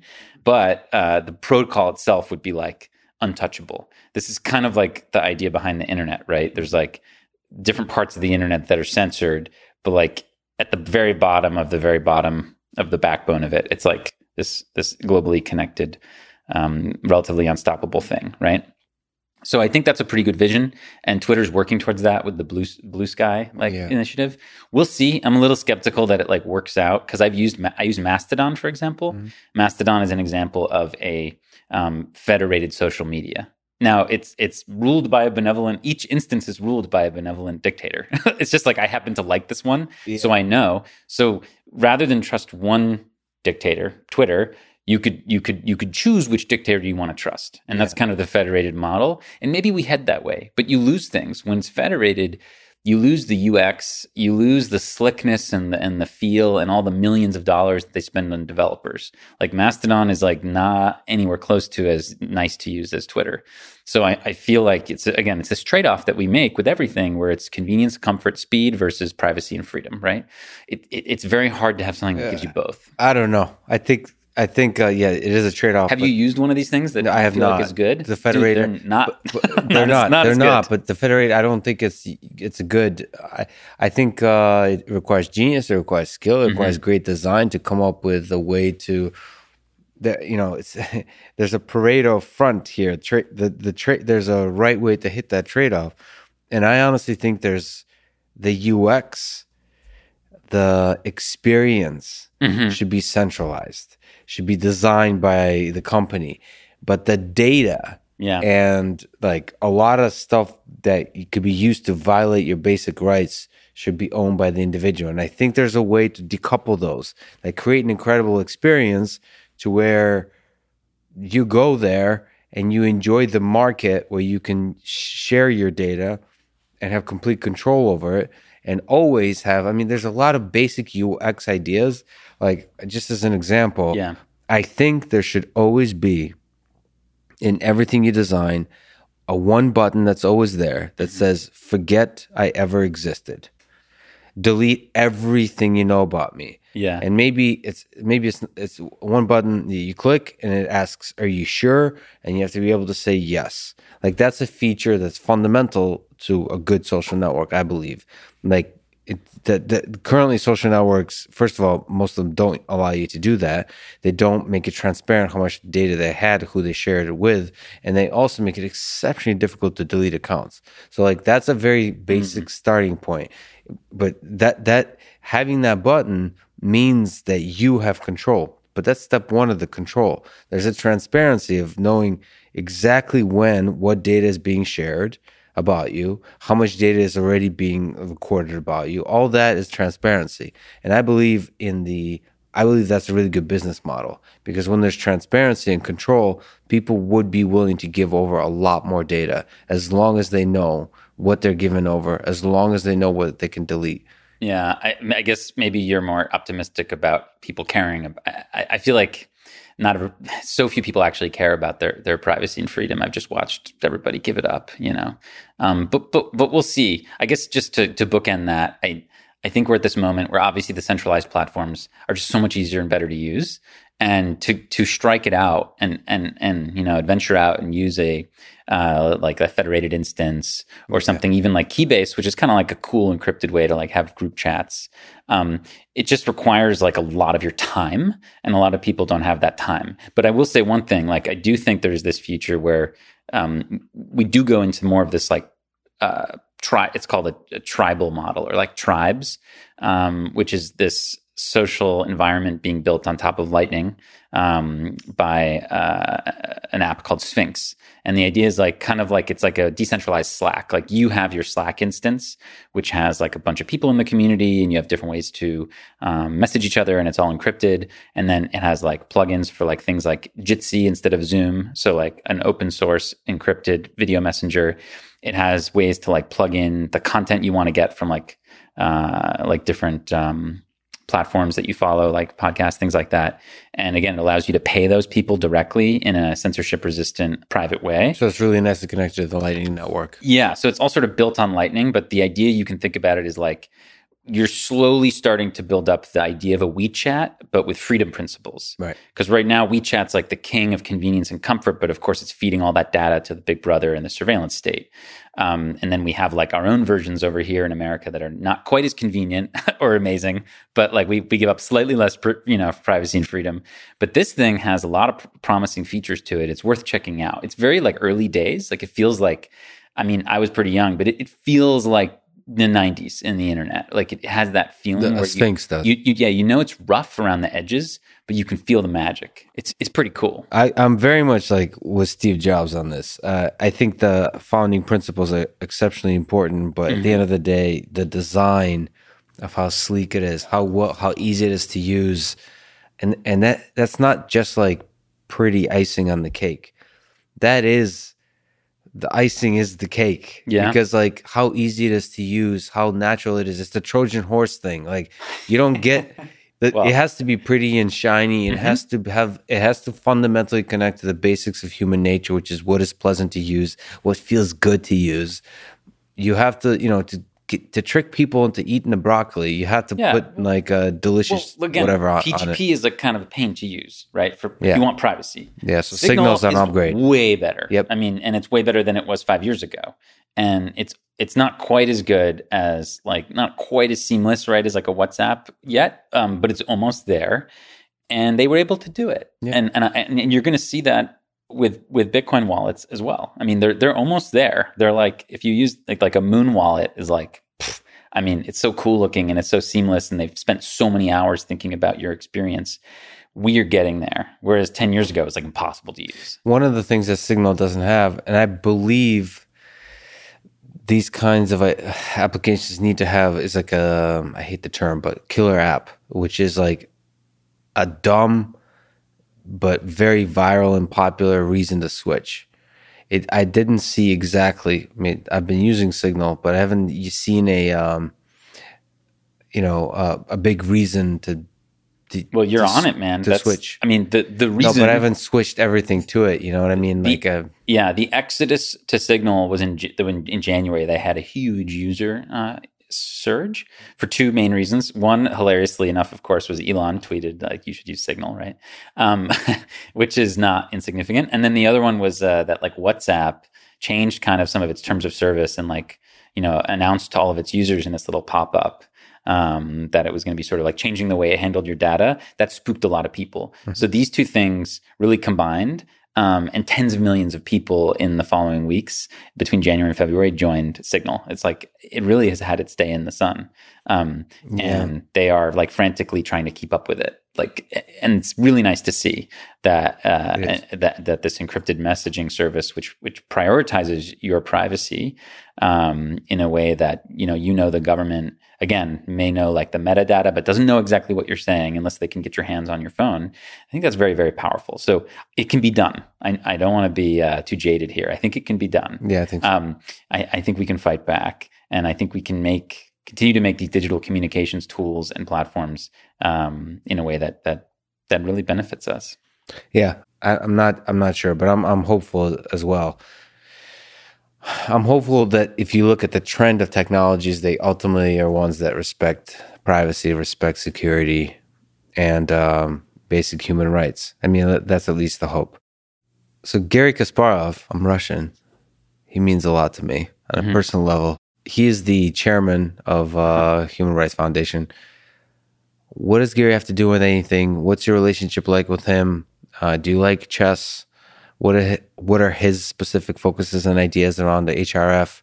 Can you just speak to it in general?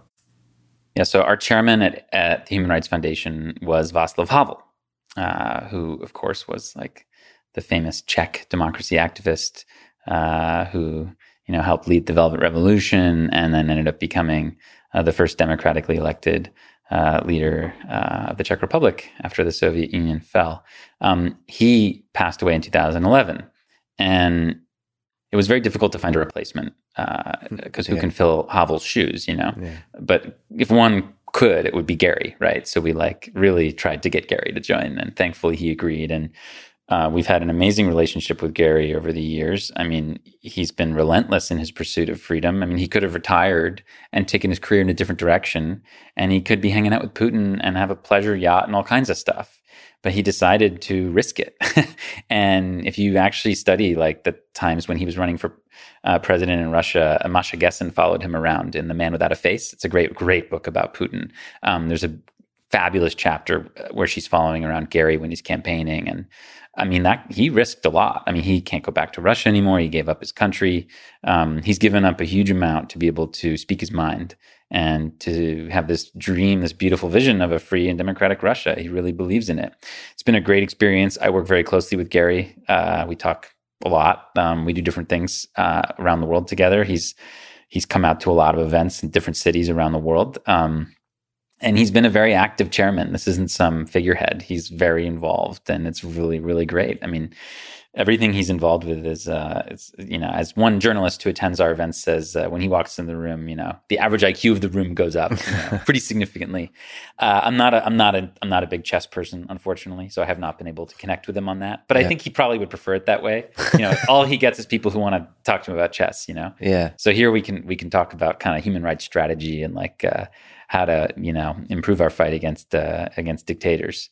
But um, he he really you know has that moral clarity that I that I that I really uh, appreciate. So Yeah, he's uh, so he, he has a lot of fascinating ideas about uh, artificial intelligence as well. He, he's opened my eyes a little bit to the to the state of Russia today because I've read most books on Putin uh, Mhm. in the English language in sort of on trying to understand things, Mhm.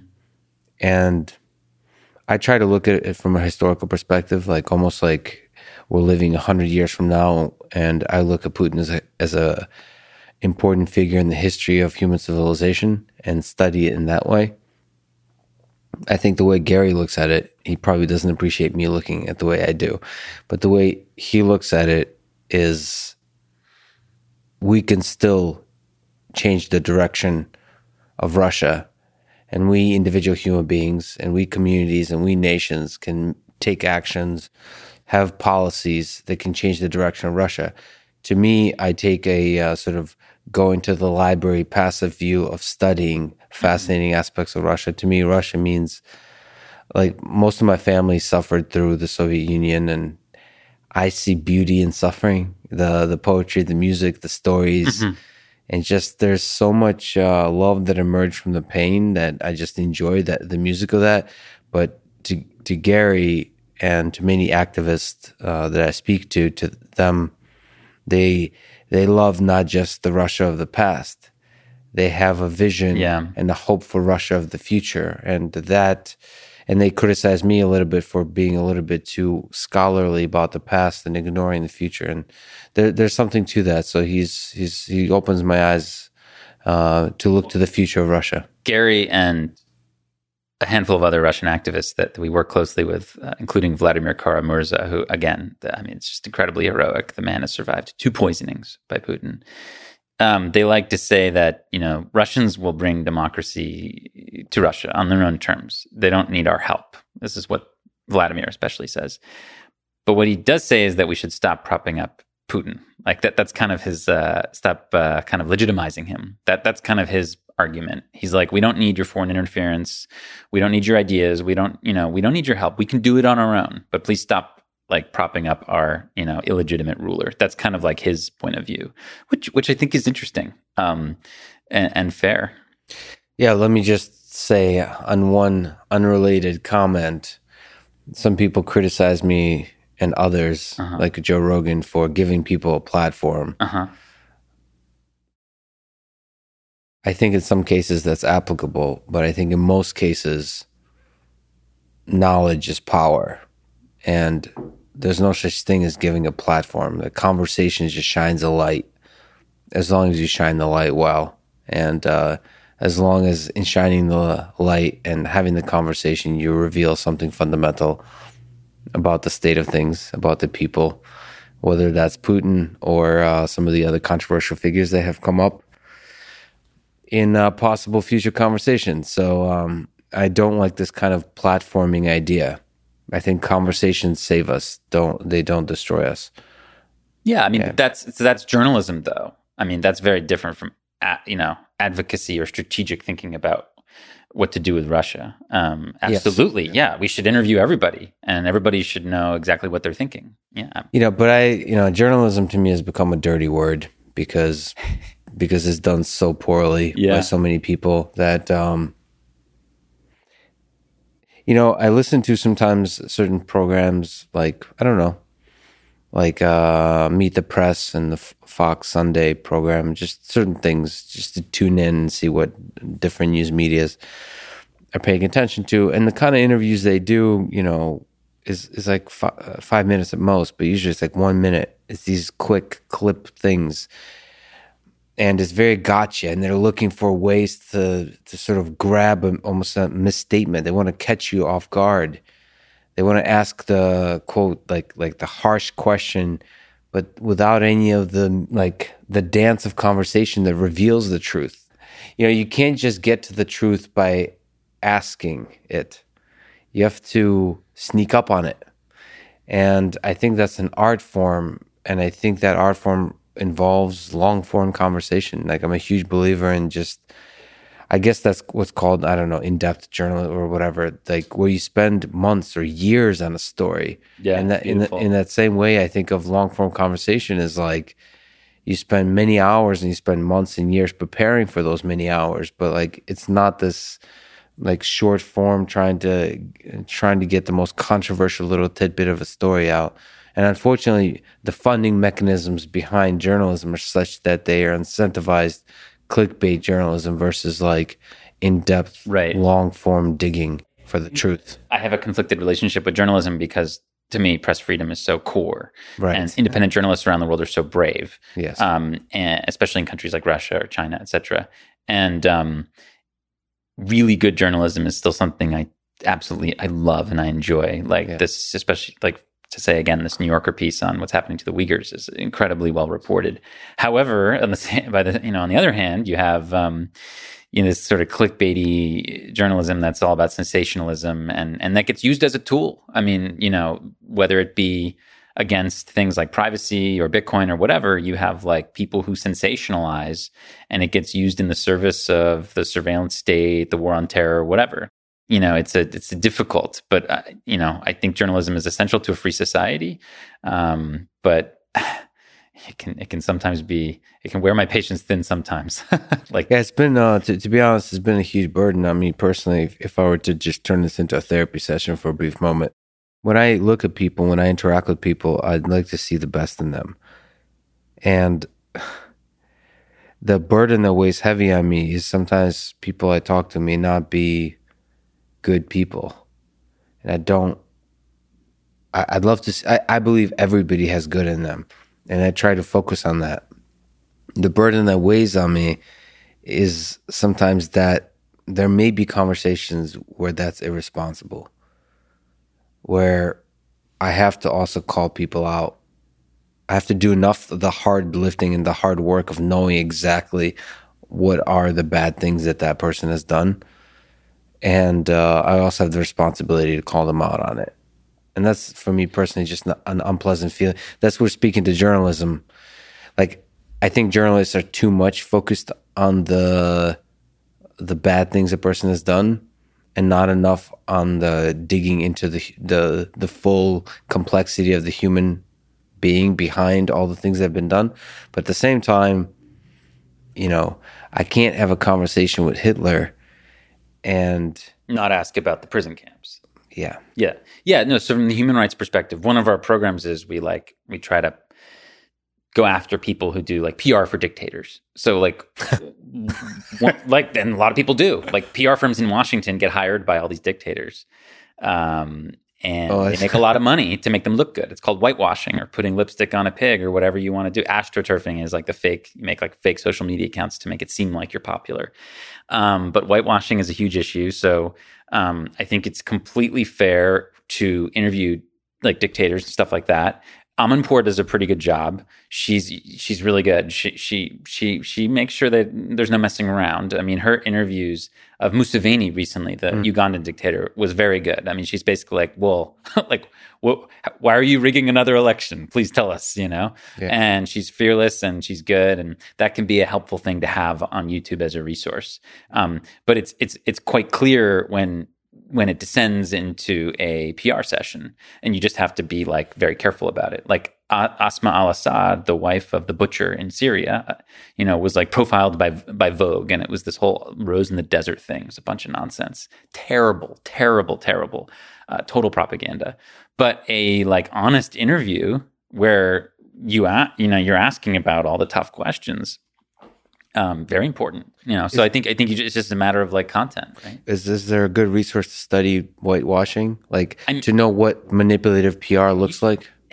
I think you just you should know if if, you- if you've researched the topic, you should know it inside you because it would be. Are is there anything you're afraid to ask? that would be Oh, it. Make sure it. you're asking all the questions. As long as you're asking all the questions that you have, you're good.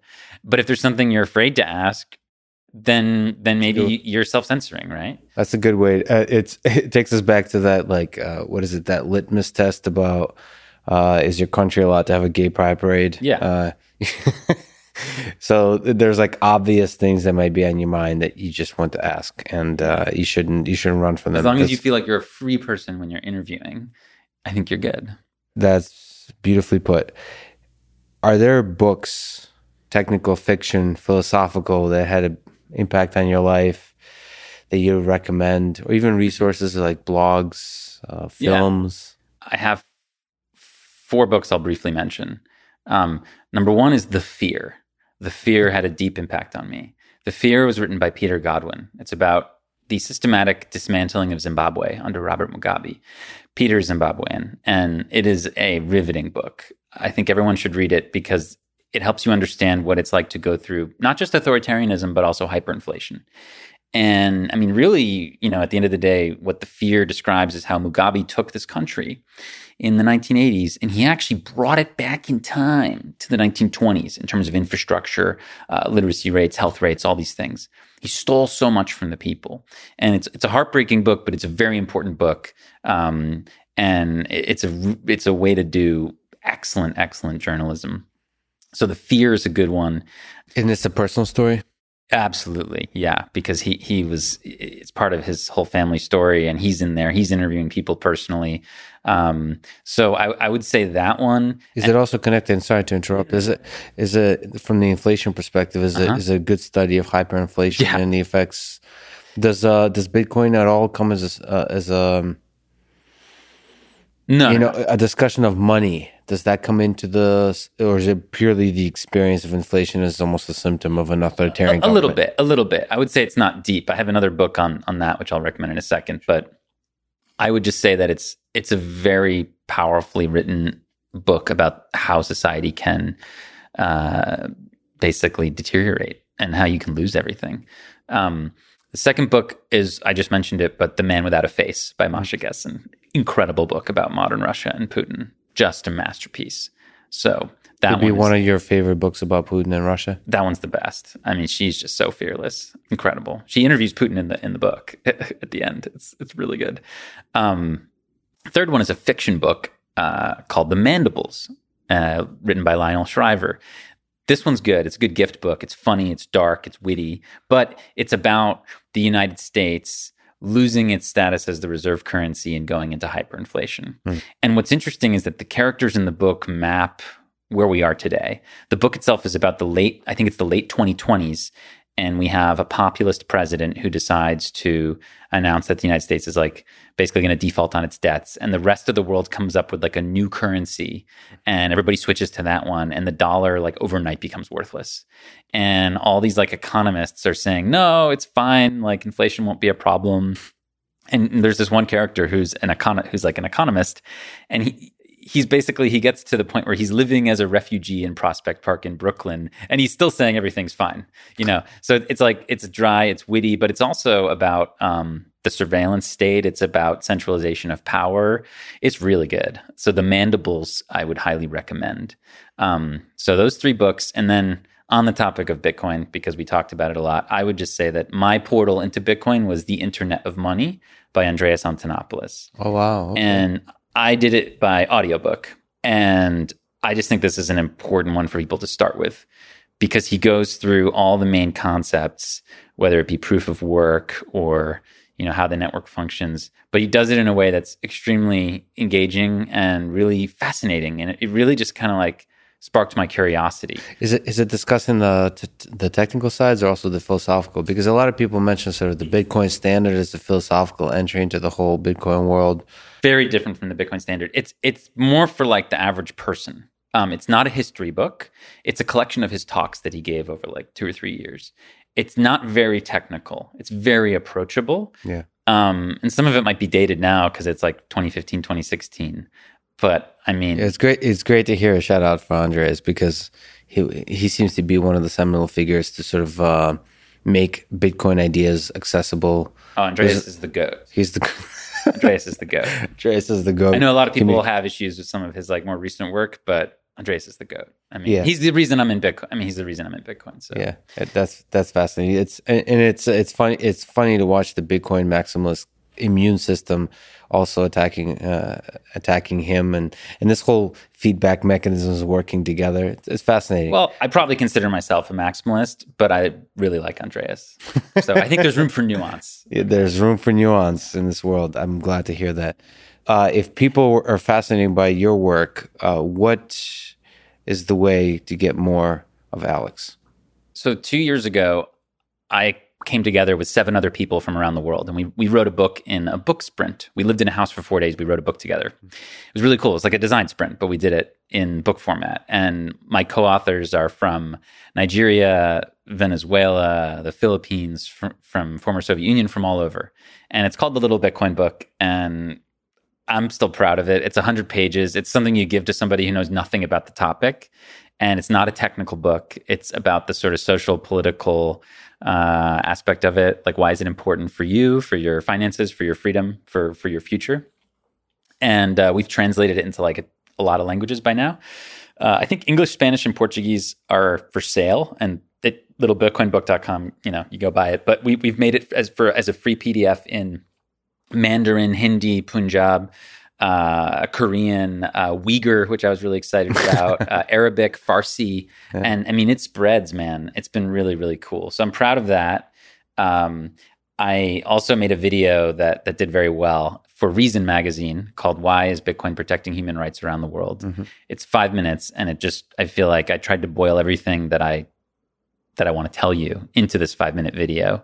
So there's that. Um, would recommend that. And then if, if you're interested in the why have governments not stopped it, which I think is really intriguing. I wrote this long essay in Quillette in February called, you know, um, why haven't governments banned Bitcoin? And um, maybe that'll be a helpful guide to some folks. Is it speaking to the Trojan horse idea that there's something uh, enticing about it? Yeah, at the end it does get into that, but it really also just kind of goes through technically why is it hard to do a 51% ah, attack? Like gotcha. why like if a government wanted to, could it really get all that equipment?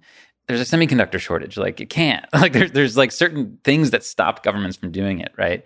And same thing with like this idea of a 6102, which would be um, uh, based on the idea of the Executive Order 6102, which is from 1933 when FDR made holding gold illegal in the United States. Mm-hmm. The idea is that like banks would go around now with governments and try to like steal everybody's Bitcoin. Well, in Bitcoin, we have like a practice um, called Proof of Keys Day every January 3rd, you know, which is coinciding with the launch of the Bitcoin blockchain, where we all like withdraw our keys from exchanges and we be sovereign users. What we are uh, doing is we are preparing for a 6102 attack, which will yeah. one day probably come, right? So the essay just goes through all of the like possible attacks and it runs through like the ones that happened, like the Chinese and Indian governments, the two largest governments in the world, both tried to attack Bitcoin mm-hmm. by banning their citizens from exchanging fiat for Bitcoin. It didn't work. Interest instead exploded. It's like the Barbra Streisand effect, mm-hmm. where in, when you know by by making something public and saying you shouldn't do X, it actually increases attention about X a lot more, right? Um, so uh, I think there's a lot of interesting game theory there that people would enjoy. Do you think? Uh, are you, you are you seriously concerned about this kind of thing where the ideas of sovereignty and that uh, Bitcoin espouses would would actually one day be tested? Do you have a, like a legitimate concern? Because you said like one day very well might. Mm-hmm do you think it might go yeah, down? Well, well, first of all, Bitcoin has been attacked again many times, and we talk about the. You spoke about this with Nick Carter on your show. Um, the sort of protocol wars or conflict or whatever, right? And Bitcoin almost died a whole bunch of times during that, and ended up surviving. Oh wow, I didn't I didn't know how bad the block, oh it so got block size really was, was bad. Seriously. It was it was a is sort of a very existential threat, and um, Bitcoin survived, and that's why I am so intrigued by it is that it, it basically survived an attack in an environment several years ago when Bitcoin was much more vulnerable than it is today. Um, it, it, survived an attack by a conglomeration of Chinese billionaires, Silicon Valley corporations, and a ton of people who owned the majority of the hash rate and all of this infrastructure. They had 83% of all the hash rate and they couldn't get what they wanted. And that was so intriguing to me. Like, why didn't it, why didn't it get killed? So as Nick said, I think you should read the Block Size War, which is a book on that you can get on Amazon by Jonathan Bier. Really good, kind of like really important to understand the the the the, scaling conflict and the visions over the different visions of what Bitcoin should be. And you know, again, people like me believe it should be a freedom tool, not like a payments technology for retail. And I'm just I'm glad it worked out the way it did because it, it almost didn't. Do you think uh, humans civilization will destroy itself? So if we think about all the threats facing human civilization, uh, nuclear war, natural or engineered pandemics, you know, we, we talk about human rights violations. Mm-hmm. We talk about uh, author- authoritarian governments. Yeah. Uh, taking control of the money supply. Yeah. But do you have great, grander concerns for the future of human civilization? Do you have hope for us becoming multiplanetary species? Yeah, I mean, I I guess long term we'd want to decentralize, right? We don't want a single point of failure in the in the uh, physical space. The, the Earth is a single point of failure. Um, but no, I mean, you look at all this kind of like space uh, fiction, and I mean, who would want to live on Mars, man? It's like a freaking desert. I mean, the Earth is so beautiful. I hope we can save it. You know, it's just so gorgeous. When you look at the Earth compared to any other like exoplanet or whatever, you look at it. I mean, the Earth is so spectacular and wondrous and singular. I, I think we've got to do everything we can to save it here. That's funny. I mean, I uh, sure a lot of people uh, would have said that about Europe uh, before the explorers ventured out, uh, Columbus and the rest out into the unknown. The, the, the thing about human nature is that we are explorers too. We are. So, some small fraction of us are insane enough to explore in the most dangerous uh, grounds, and I'm pretty sure there's quite a few people that would love to take the first step on Mars, the first few totally. steps on Mars in the harshest of environments, even when the odds of survival are extremely low. And I'm thankful for those people as I sit back and drink my uh, vodka back here on Earth and enjoy good friendships, because I yeah. think uh, ultimately that step to Mars is going to be a first step into a multi into uh, exploring and colonizing the rest of the galaxy. Mars might be a harsh environment, but maybe space is not uh, like uh, other planets, other exoplanets, but also forget planets, just creating colonies that float about in space. Um, there's exciting technologies that are yet to be discovered, yet to be engineered and built that I think require that first painful step. Like, uh, yeah, the journey of a thousand miles starts with one step. I think Mars is that first step. Yeah, no, I was born the day before the Challenger blew up, and uh, it was always so tragic for me to look back on that because that really like altered our arc in terms of yeah. space exploration. Like if that had not happened, we'd be on a very different arc. And I do respect and admire people pushing for exploration, but I, I at the same time, I just I want to recognize like the we just you know we know how unique Earth is, and I, I do think we got to do everything we can to uh, to protect it. But I think you avoided answering the question if we're going to destroy ourselves.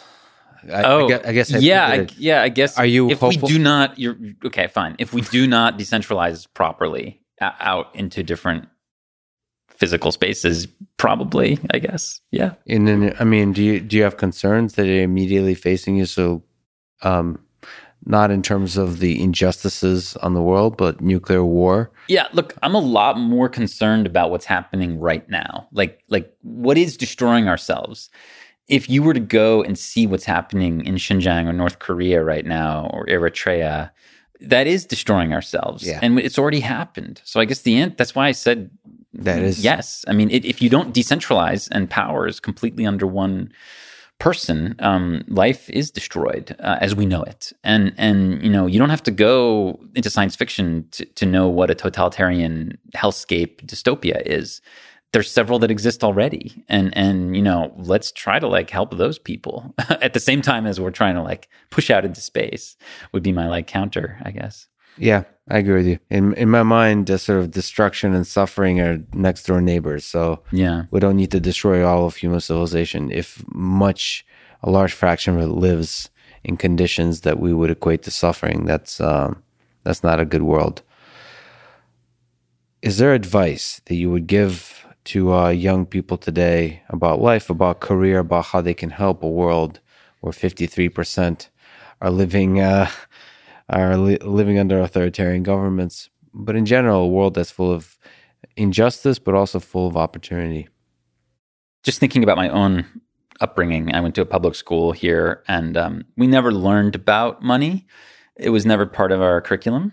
Um, even personal finances was not part of our cur- curriculum. You could take like an optional course to learn about like business or something. Um, and I think that that would be really valuable uh, as a young person or as a teenager um, to, to start incorporating into your children's lives is like a curiosity about what is money. I think would be very health- healthy, regardless of what path that takes them down, um, because we don't think about it enough uh, either from an administrative sort of personal finance thing about like responsibility uh, or more fundamentally, like what is it and who creates it? Where did it come from? Both of those things are very important. So, my advice to a young person would be to get to the point where you feel like you can answer the question, What is money? so, you ultimately see money as, a, as kind of power and freedom and um, a mechanism it of sovereignty. So core to everything. the United States, whether you want to call it the Pax Americana, the empire, the hyperpower, whatever you want to call this moment in time where the US is dominant around the world, it is because of the fact that we have this petrodollar system where we are able to force uh, the Saudis and other oil producing nations to sell their oil in dollars. That is really inescapable, inseparable from our power. Um, and that's very rarely talked about. And it's, it's very important to understand. So, yeah, if young people could start thinking about that stuff, it'd be good. I remember being, it sounds silly to say, but I remember being uh, really uncomfortable that I was dependent on my parents at a young age for, for like financial. Well, you need to be 18 to have a bank account or whatever. Right. One of, one of the people that we supported at HRF through our, we do software development funding for mm-hmm. people in Bitcoin, uh, open source projects. And he's one of the guys we funded is this uh, very young, smart sort of prodigy. He's like 17 but one of the reasons he got into Bitcoin was because he wanted to have control of his money when he was like 14. Yeah. I mean, if you think in history, people who invented uh, uh, all kinds of incredible contributions to science or math, I mean, a lot of them did it before they were 15. Yeah.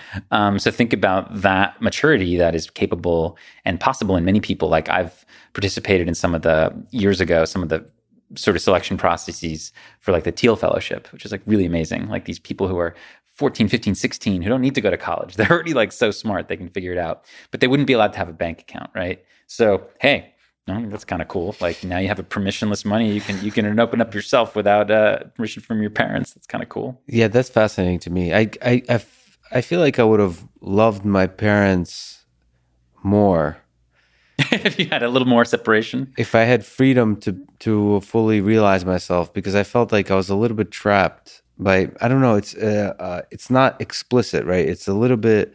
It's like a subtle push mm-hmm. that you're somehow dependent on them. I mean, part of that is like. I think it actually very much has to do not talking about money. Like, what what does it take to operate as an individual entity in this world? Like knowing that when you're ten years old, knowing that when you're very young, so that you've uh, then you see the how amazing it is to uh, have the support of your parents until you're 18. Like have that freedom. Uh, um, have the freedom to appreciate the value your parents bring, and at the same time, the freedom to leave uh, in some capacity to uh, carve your own path. I mean, like just just all of that. I think for for weirdos like me, especially because I, I, was a very non traditional path that. Uh, I think it would be very empowering, and certainly it would be empowering in the third world too. Not just weirdos like you. Yeah, I was going to mention one of the people I got who taught me about Bitcoin.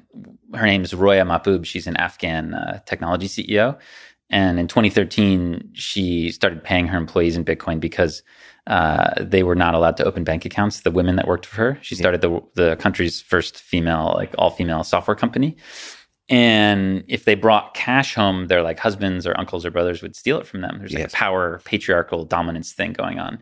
But they had phones, and she was able to pay them in Bitcoin, and no, no one knew, and it gave them that power. And that that's always stuck in my mind as a very interesting uh, effect of this kind of thing of permissionless money, like that it can be an empowerment tool. So absolutely.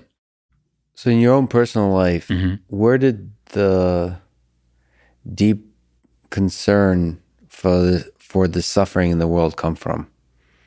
Where was that born?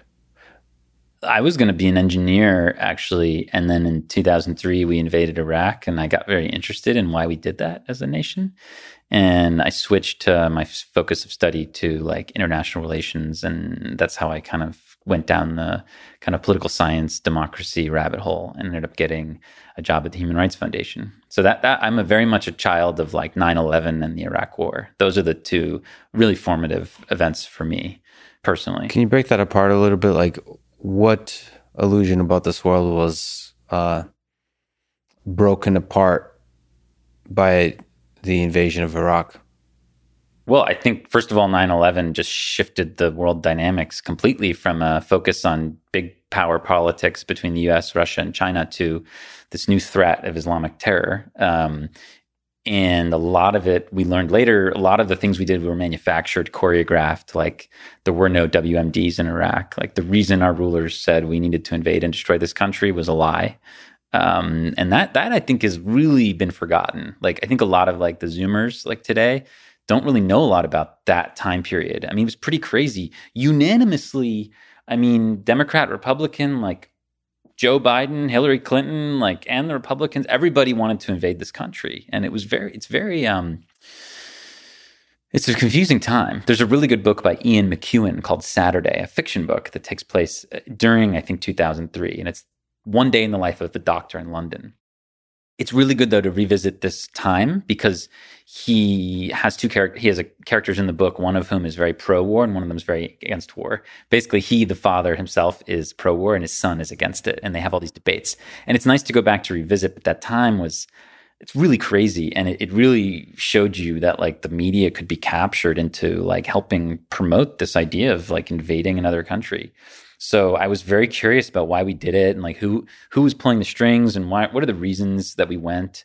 And what's really interesting is that like i took all these courses on it interviewed all these decision makers whether they were like neocons or whatever different people who were involved. And the whole like dollar reserve currency thing like really never came up until like I, I learned about it more recently because of mm. Bitcoin. Like, and today when I look back, it seems kind of obvious that the reason we invaded Iraq was because Saddam Hussein wanted to sell oil in euros. Uh, this seems really obvious when you go back and look at the chronology of it. Um, and we were like, no, we actually don't want you to sell dollars and euros because that would threaten the dollar. So we're going to invade you, and then you're not going to do it, and then no one else is going to like sell dollars and euros, you know, oil and euros, right?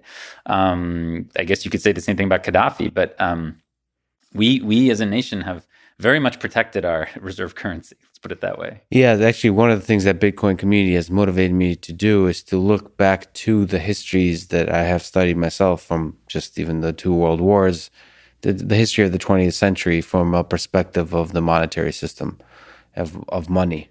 And it's, it's interesting. It's interesting to look at human history in the context of money. Can't we be patriotic and be pro America, but like not want the petrodollar? Like, yeah. I should be proud of my country. Why do we need to be propping up the Saudis? Why do we need to be, you know, threatening to invade other countries if they sell their oil for a different currency?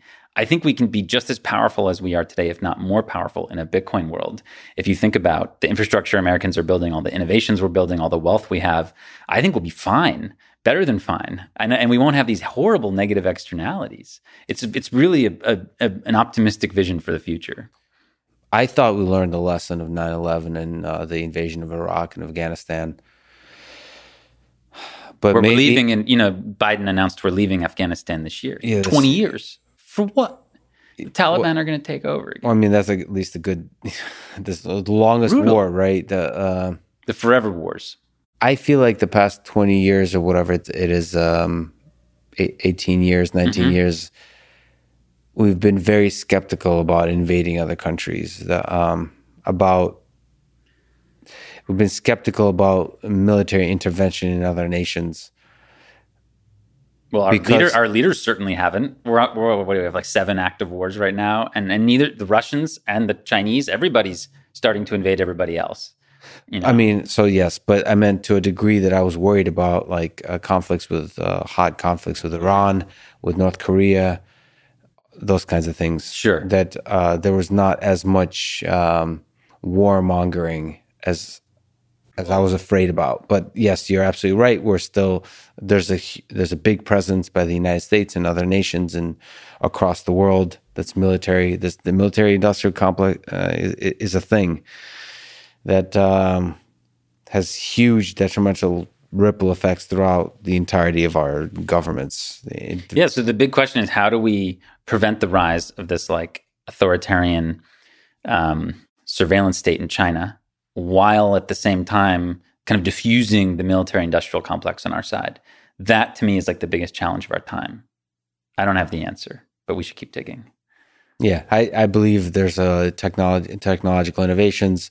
You're suggesting that perhaps one of the technological innovations like is Bitcoin. Bitcoin's a big part of it. Yeah. On the money side, I think mm-hmm. the information side, there's there's innovations that are open mm-hmm. that are, that's possible. And the political side, I'm the most skeptical about. I just feel like there's, uh, without hot wars, that we don't seem to make any kind of progress. bureaucracies just grow, corruption and greed grow, and human nature does not does not do well in the political uh, arena. So I hope technology can outpace the darker sides of human nature. So you're busy fighting the demons, the darkness that's out there. But looking in the mirror, you're a finite being. Uh-huh. Unfortunately, this ride ends for you soon, pretty soon. Mhm. Um, do you ever ask yourself about the meaning of it all? Of why the hell us uh, descendants of apes are even on this thing, striving so hard to make a better world for ourselves? I don't often zoom out that much. I feel like my day job is pretty interesting. It keeps me very engaged um, with all the stuff we've been talking about. Uh, as far as the meaning of life, though, it, it seems quite clear that we do have the possibility as, as a species to create um, these, you know, beautiful communities and constructs, and to share an exploration of the world together. Um, that is often marred by cold realities that we've discussed. But I, do feel like, in a way, um, that the meaning of life is that that pursuit. Uh, um, of course, biologically, is to, you know the spread our species, right? But also to to pursue knowledge and science and innovation and and and freedom. Most importantly, I mean, I think it, freedom has to guide us, or else we end up with prison camps. If, if we don't let freedom guide us, we end up with the prison camps. So we need to have scientific innovation and adventurism and colonization of the stars, but without the slavery and without the prison camps. I think that's so key.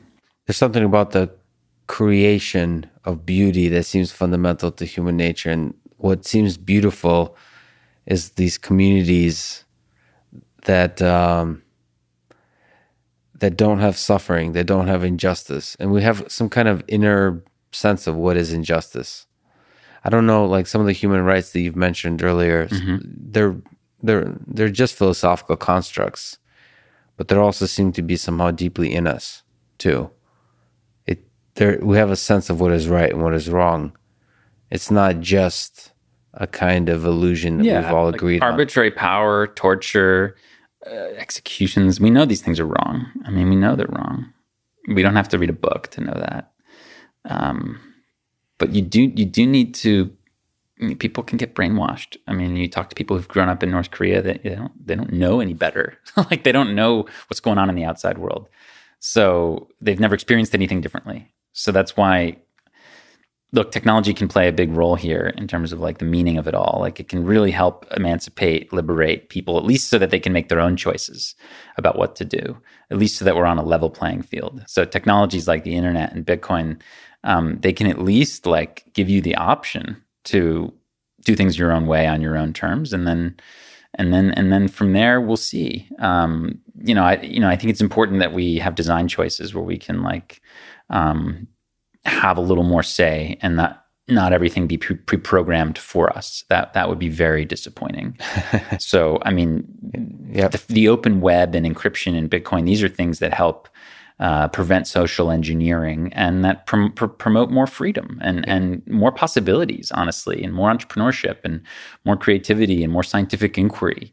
I mean, think about the people who tried to shut down scientific inquiry 500, 600 years ago or whatever, that were trying to say, um, you know, the earth was the center of everything. And they were wrong, you know. And then, you know, all these conservative religious types throughout history have always said that, um, you know, there's no, no no value in science and there's no value in technology, and they've been wrong the whole time. So let's continue pushing here. Let's continue pushing.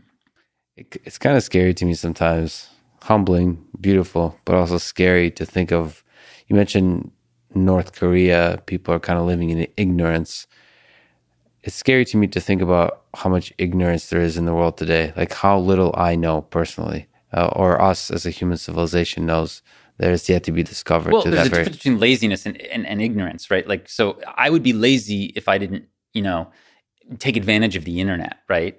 Someone in North Korea doesn't have the option. they don't have the option. There's literally no way for them to access the internet. So there's kind of like um, social laziness that philosophers have warned about forever. That we basically become sheep, okay?